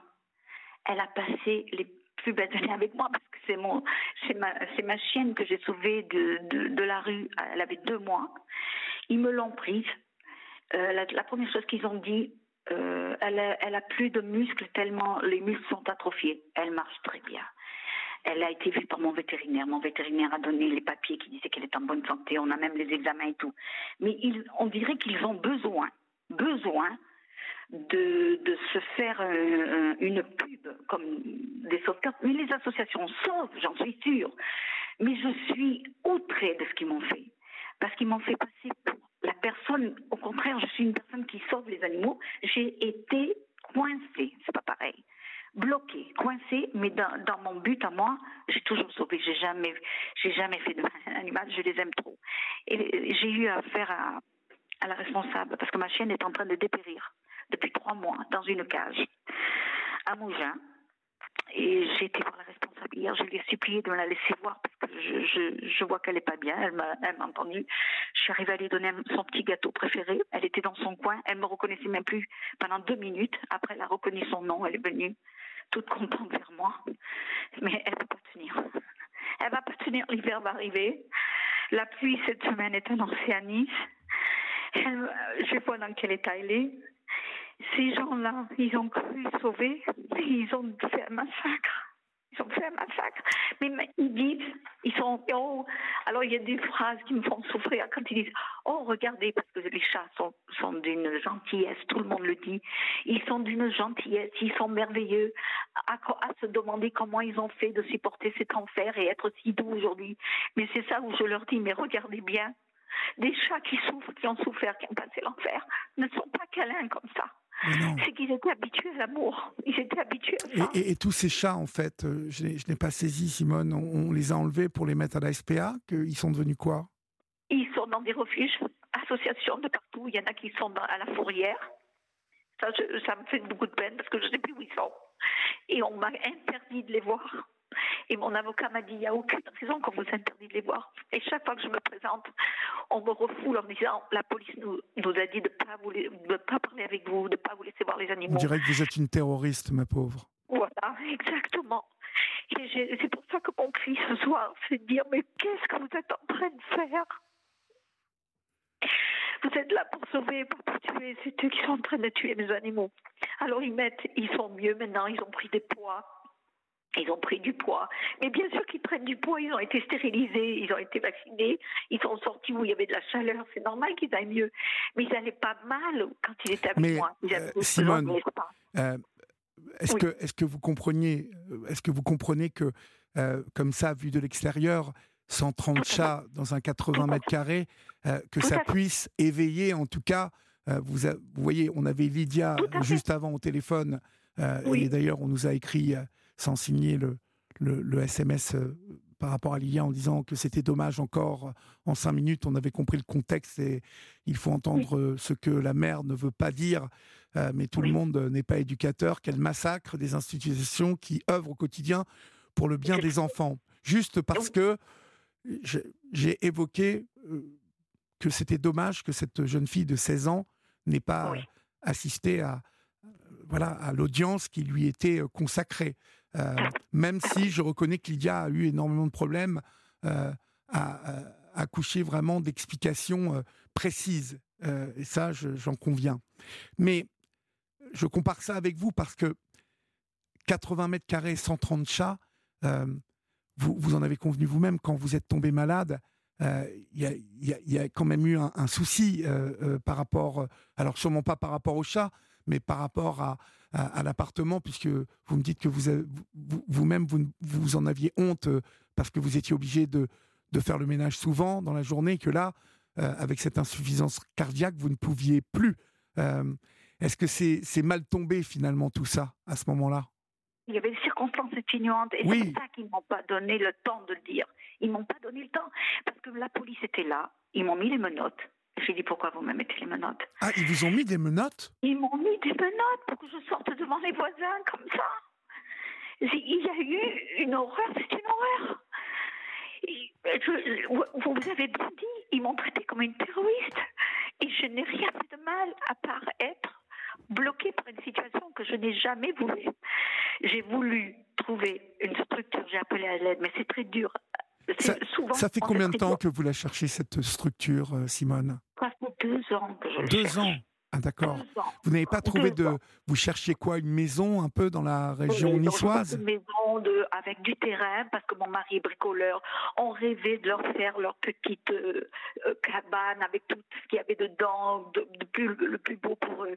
On rêvait, on faisait projet. On avait ce projet-là de mettre en place cette, cette maison qui, qui était un refuge en Et alors, mais vous, vous, vous, la financiez comment, cette maison euh, Avec notre travail, parce que quand même, on, on, a, on a du travail. D'accord. Oui, vous gagnez bien votre vie. Oui, mais ce qui, ce qui, de rester coincé dans un, une situation pareille nous faisait qu'au lieu de s'en sortir, on reculait. Oui, vous étiez en train de, de, piquer du nez un peu, de, vous fatiguer, de vous éreinter. Voilà, exactement. Et, je demandais que ça, parce que, je, parce que il faut que vous compreniez une chose, les associations, ils existent pourquoi? Parce que les gens les aident. Vous êtes d'accord avec moi, Olivier Bien sûr. Ils n'arrivent pas. Ils n'arrivent pas tout seuls.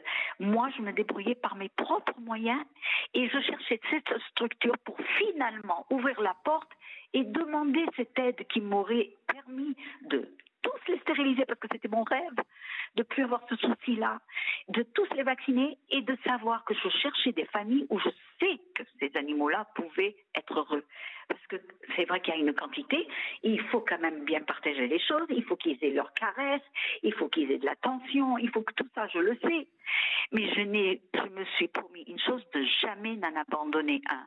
Et là, c'est comme si je les avais tous abandonnés parce qu'ils m'ont mis dehors. Ils m'ont mis à moi dehors et ils ont pris mes animaux, c'est le cas de le dire.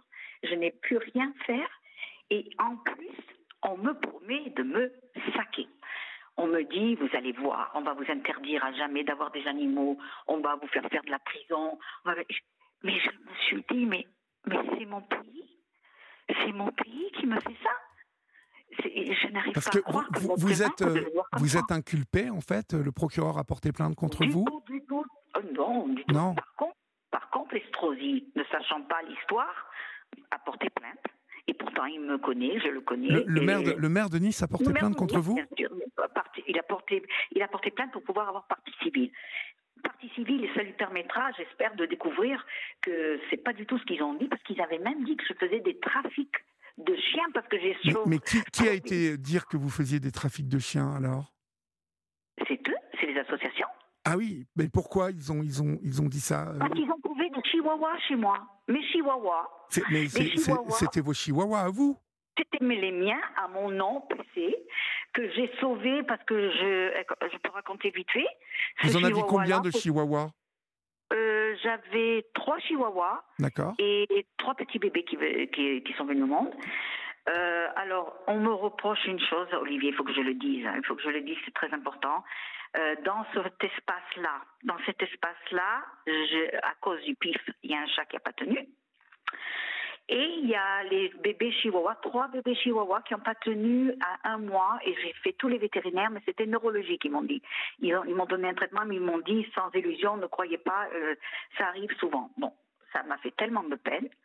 Et je les avais mis, et ça je le dis haut et clair, je les avais mis dans une pièce bien enveloppée, je devais les amener au cimetière des animaux. Le temps ne m'a pas, permis de le faire. vous vous rendez compte quand ils ont découvert tout ça? Voilà, ils ben ont découvert ça. Ben oui. Ils ont découvert ça et j'essayais de leur dire, parce que, attention, ils ont, euh, moi, ils étaient emballés avec respect dans un coin prêt à. Vous savez ce qu'ils ont fait. Hein. Oui, mais Simone, vous, vous, vous comprenez que 130, euh, chats, 130 chats qui vivent là-dedans avec euh, des, des, des, des, petits qui ont été qui sont morts non, et qui... dans une pièce spéciale à part, complètement à part. J'étais pas du tout avec eux, hein, jamais ah bon D'accord, vous les ah, aviez mis où dans l'appartement non, non, non, j'étais dans une pièce à part. D'accord. Sauf que les, associations, qu'est-ce qu'ils ont fait? Ils les ont déballés, étalés, et à faire croire que moi, je les laissais comme ça. Voilà, ça, ça, ça j'arrive pas à comprendre le complot. Ça, c'est obligé d'être un complot. On fait pas ça. On dit, bon, il y avait ça, mais on n'étale pas ça, à mettre ça sur les journaux. Ils m'ont mis ça sur les journaux comme si j'étais une personne qui laissait traîner ça.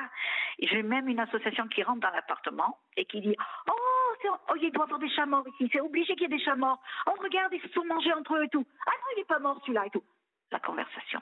La conversation. Co- combien de chats euh, décédés y avait-il? Il y avait un chat Oui, et un petit bébé chihuahua. d'accord. C'est tout. C'est déjà beaucoup et c'est impardonnable, mais c'était pas ma faute, c'était le pif. Et, le- et les, et les petits chihuahuas, c'était le neurologique à la naissance. Bon. D'accord. Et je luttais, j'en ai sauvé du pif. J'ai sauvé du pif, mais c'était c'est un travail monstre. Après, Mais vous étiez, vous toujours. étiez au, au rez-de-chaussée euh, ou euh, Non, au deuxième étage. D'accord. Et les, les- les 130 chats restaient toute la journée dans l'appartement, donc. Dans les deux appartements. C'est deux appartements qui faisaient en tout 80. D'accord, d'accord. Alors, il y a trois appartements, que je dise bien. Ces deux appartements étaient à moi, mais il y avait un appartement qui était à mes fils. C'est vrai qu'on se parlait plus trop souvent parce que avec tout ça, euh, il y avait, euh, comment on appelle ça, Euh, une incompréhension de la part de mes fils de voir que je me sacrifiais à un point où je, je- je me sacrifiais quoi. Mais Oui. je le faisais pour eux. Bon. Et, et- ben, et vous êtes propriétaire des trois appartements, donc? Pas du tout, pas du tout. Je suis locataire de deux appartements. Ah, D'ailleurs, d'accord, d'accord. D'ailleurs, je dois prendre contact avec le propriétaire parce que je veux qu'il sache que malgré tout ça, l'appartement, quand on, on partira, sera en état. Voilà. Est-ce que ça vous a porté préjudice pour votre travail, Simone, ou ça va, vous continuez à travailler normalement? Euh, le, ce qu'ils ont mis sur le journal m'a Oui. fait perdre deux contrats. Ça m'a fait perdre deux beaux contrats. Oui. Euh, j'ai reçu des menaces. J'ai un espèce de fou, je peux pas donner son nom, qui me traite de tout, de tout. Là, il me, dit des choses, on dirait un psychopathe. Il me- il m'envoie des messages. Et j'ai, pour vous dire que la police a compris quelque part qu'ils se sont trompés. Ils sont passés me voir euh, il y a pas longtemps. Euh, D'ailleurs, quand ils m'ont auditionné, euh, alors que je vous le dise, mon avocat, il m'a fait comprendre une belle chose. Heureusement, quand je suis sortie de garde à vue, on ne m'a pas incarcérée, on ne m'a pas fait passer devant le, le procureur, on ne m'a pas mis en bracelet. Vous êtes resté combien de temps en garde à vue Euh, 28 heures. 28 heures. Ah oui, quand même. 28 heures en garde à vue. Parce que, pourquoi? Parce que j'ai demandé à un avocat de m'assister. Donc l'avocat venait pas tout de suite. Oui. Et j'ai dit, je ne vais pas passer devant des gens qui me traitent de monstre sans avocat. Parce que, et, et heureusement que l'avocate était là parce qu'elle a rectifié beaucoup de choses. C'est elle qui me défend encore aujourd'hui et elle a compris très bien. Elle a dit, mais non, vous n'êtes pas ce monstre-là. Sauf j'étais dans un, naufrage où, euh, à la première vue, on pouvait penser ce qu'ils ont pensé. Mais qu'on se renseigne, qu'on me laisse parler. Moi, quand la police est venue me mettre les menottes, j'ai dit, écoutez, je voyais qu'ils ne comprenaient pas. J'ai dit, au moins, laissez-moi rester pendant que les associations viennent, que j'explique aux associations ceux qui sont en traitement, ceux qui sont malades, ceux qui mangent ci, ceux qui mangent ça. Ils n'ont pas voulu. Donc, ils sont partis avec des chats qui étaient malades du pif, maigres par le pif. Ils m'ont mis sur le dos que je ne les nourrissais pas, qu'ils étaient squelettiques parce que je les nourrissais pas. Or, ils n'ont jamais dit qu'il y avait le pif, ils n'ont jamais même pas cherché. Et ils l'ont. Alors, celui qui avait le pauvre, il s'appelait Bison, c'est un amour. Ils, ils partent avec lui dans le bras. On voit, il est là, il a besoin. J'avais rendez-vous à 15 heures ce jour-là au vétérinaire au port. Il a été gentil, il m'a fait une note, il a dit oui, je sais que vous aviez rendez-vous. Je devais aller pour lui faire faire la recherche du pif. L'autre était positif au gardiose, donc on faisait faire les examens. C'est pour ça qu'il avait, il s'appelle, ils l'ont nommé Mallory tellement maigre, mais il était maigre parce qu'il avait la gardiose. Donc, euh, je- de vous expliquer en cinq minutes comment ils m'ont baptisé sans chercher la vérité. Et ce petit bison n'a pas tenu 48 heures parce que déjà, le pif avait fait des ravages. Je devais commencer le traitement. Et en plus, il s'est trouvé embarqué. Vous pouvez imaginer le traumatisme qu'un chat, un animal, subit quand il sort de, chez lui et qu'il se trouve avec des étrangers. Donc, eux, ils l'ont arrivé dès qu'ils l'ont eu dans les mains, ils l'ont tondu. Là, le stress, le chat, il a eu, être tondu. Ils lui ont fait passer des tas d'examens. Eh ben, il n'a pas tenu 48 heures. Donc, ce qu'ils font, il étale sur la table. Tout maigre parce qu'il avait décompensé. C'est sûr, il avait décompensé, il était parti. Donc, ils l'ont étalé et ils ont dit regardez ce qu'elle a fait à ses chats. Ah oui, d'accord. C'est affreux. Et tout ça, je vais le faire ressortir, mais j'ai 15 associations qui se sont donné le mot avec les photos, avec ce qu'ils ont dit et tout, et ils portent plainte contre un monstre. Je suis un monstre. C'est pour ça que j'en parle aujourd'hui, ça me fait du bien d'en parler, parce que c'est très dur de supporter une image qu'on vous colle comme ça. Oui, parce que vous voyez, je reçois des SMS, là, les réactions des gens, bon, 80, euh, mètres, 80 mètres carrés, 130 chats, euh, ils ne sont, pas, ils sont pas euh, intimement persuadés de, de, oui, oui. Vous voyez, de, de, de, la, de, de, ça n'a jamais été de rester dans un appartement non, de 80 je, je, je, comprends, Simone, que vous avez été. Mais vous convenez que vous avez été un peu débordé par les événements sur cette situation? Très débordé, très dépassé. Je l'avoue. Et ce qui me fait mal au cœur, c'est que jamais j'aurais voulu avoir un, un, un appartement dans cet état-là, avec le problème des chats. Moi, je rêvais de leur donner cette maison, bien le sûr. jardin bien clôturé, les ans, des familles qui puissent les adopter, bien vaccinées. Et avec les voisins, euh, ça n'a pas posé de problème avec les odeurs C'est un problème avec une voisine juste au-dessus qui, euh, c'était pas vraiment, elle savait pas que j'en avais autant. Et elle me cherchait des, des histoires même quand j'avais mes petits enfants qui venaient. Donc c'était quelqu'un qui, qui aimait, euh, qui est propriétaire, donc euh, qui considère qu'un locataire ferme sa bouche, il doit rien dire. Mais je peux vous dire que j'en ai bavé avec elle. Et quand elle a su que j'avais des chats, alors là, ça a commencé. Et elle a été assez intelligente de le dire sur Miss Matin, qu'elle a changé son nom, bien sûr, qu'elle nous fliquait. Et c'est vrai, elle nous fliquait. Et ça, c'est terrible d'être fliquée. À chaque fois qu'elle passait devant ma porte, j'étais surveillée.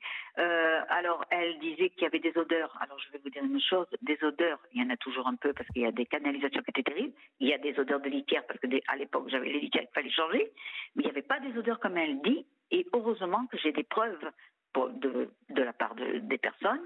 Euh, l'hygiène, elle avait fait déplacer l'hygiène une fois. L'hygiène, elle m'avait dit non, il n'y a pas des odeurs, il y a des odeurs qui passent un peu de temps en temps, mais pas des odeurs comme cette voisine voulait dire.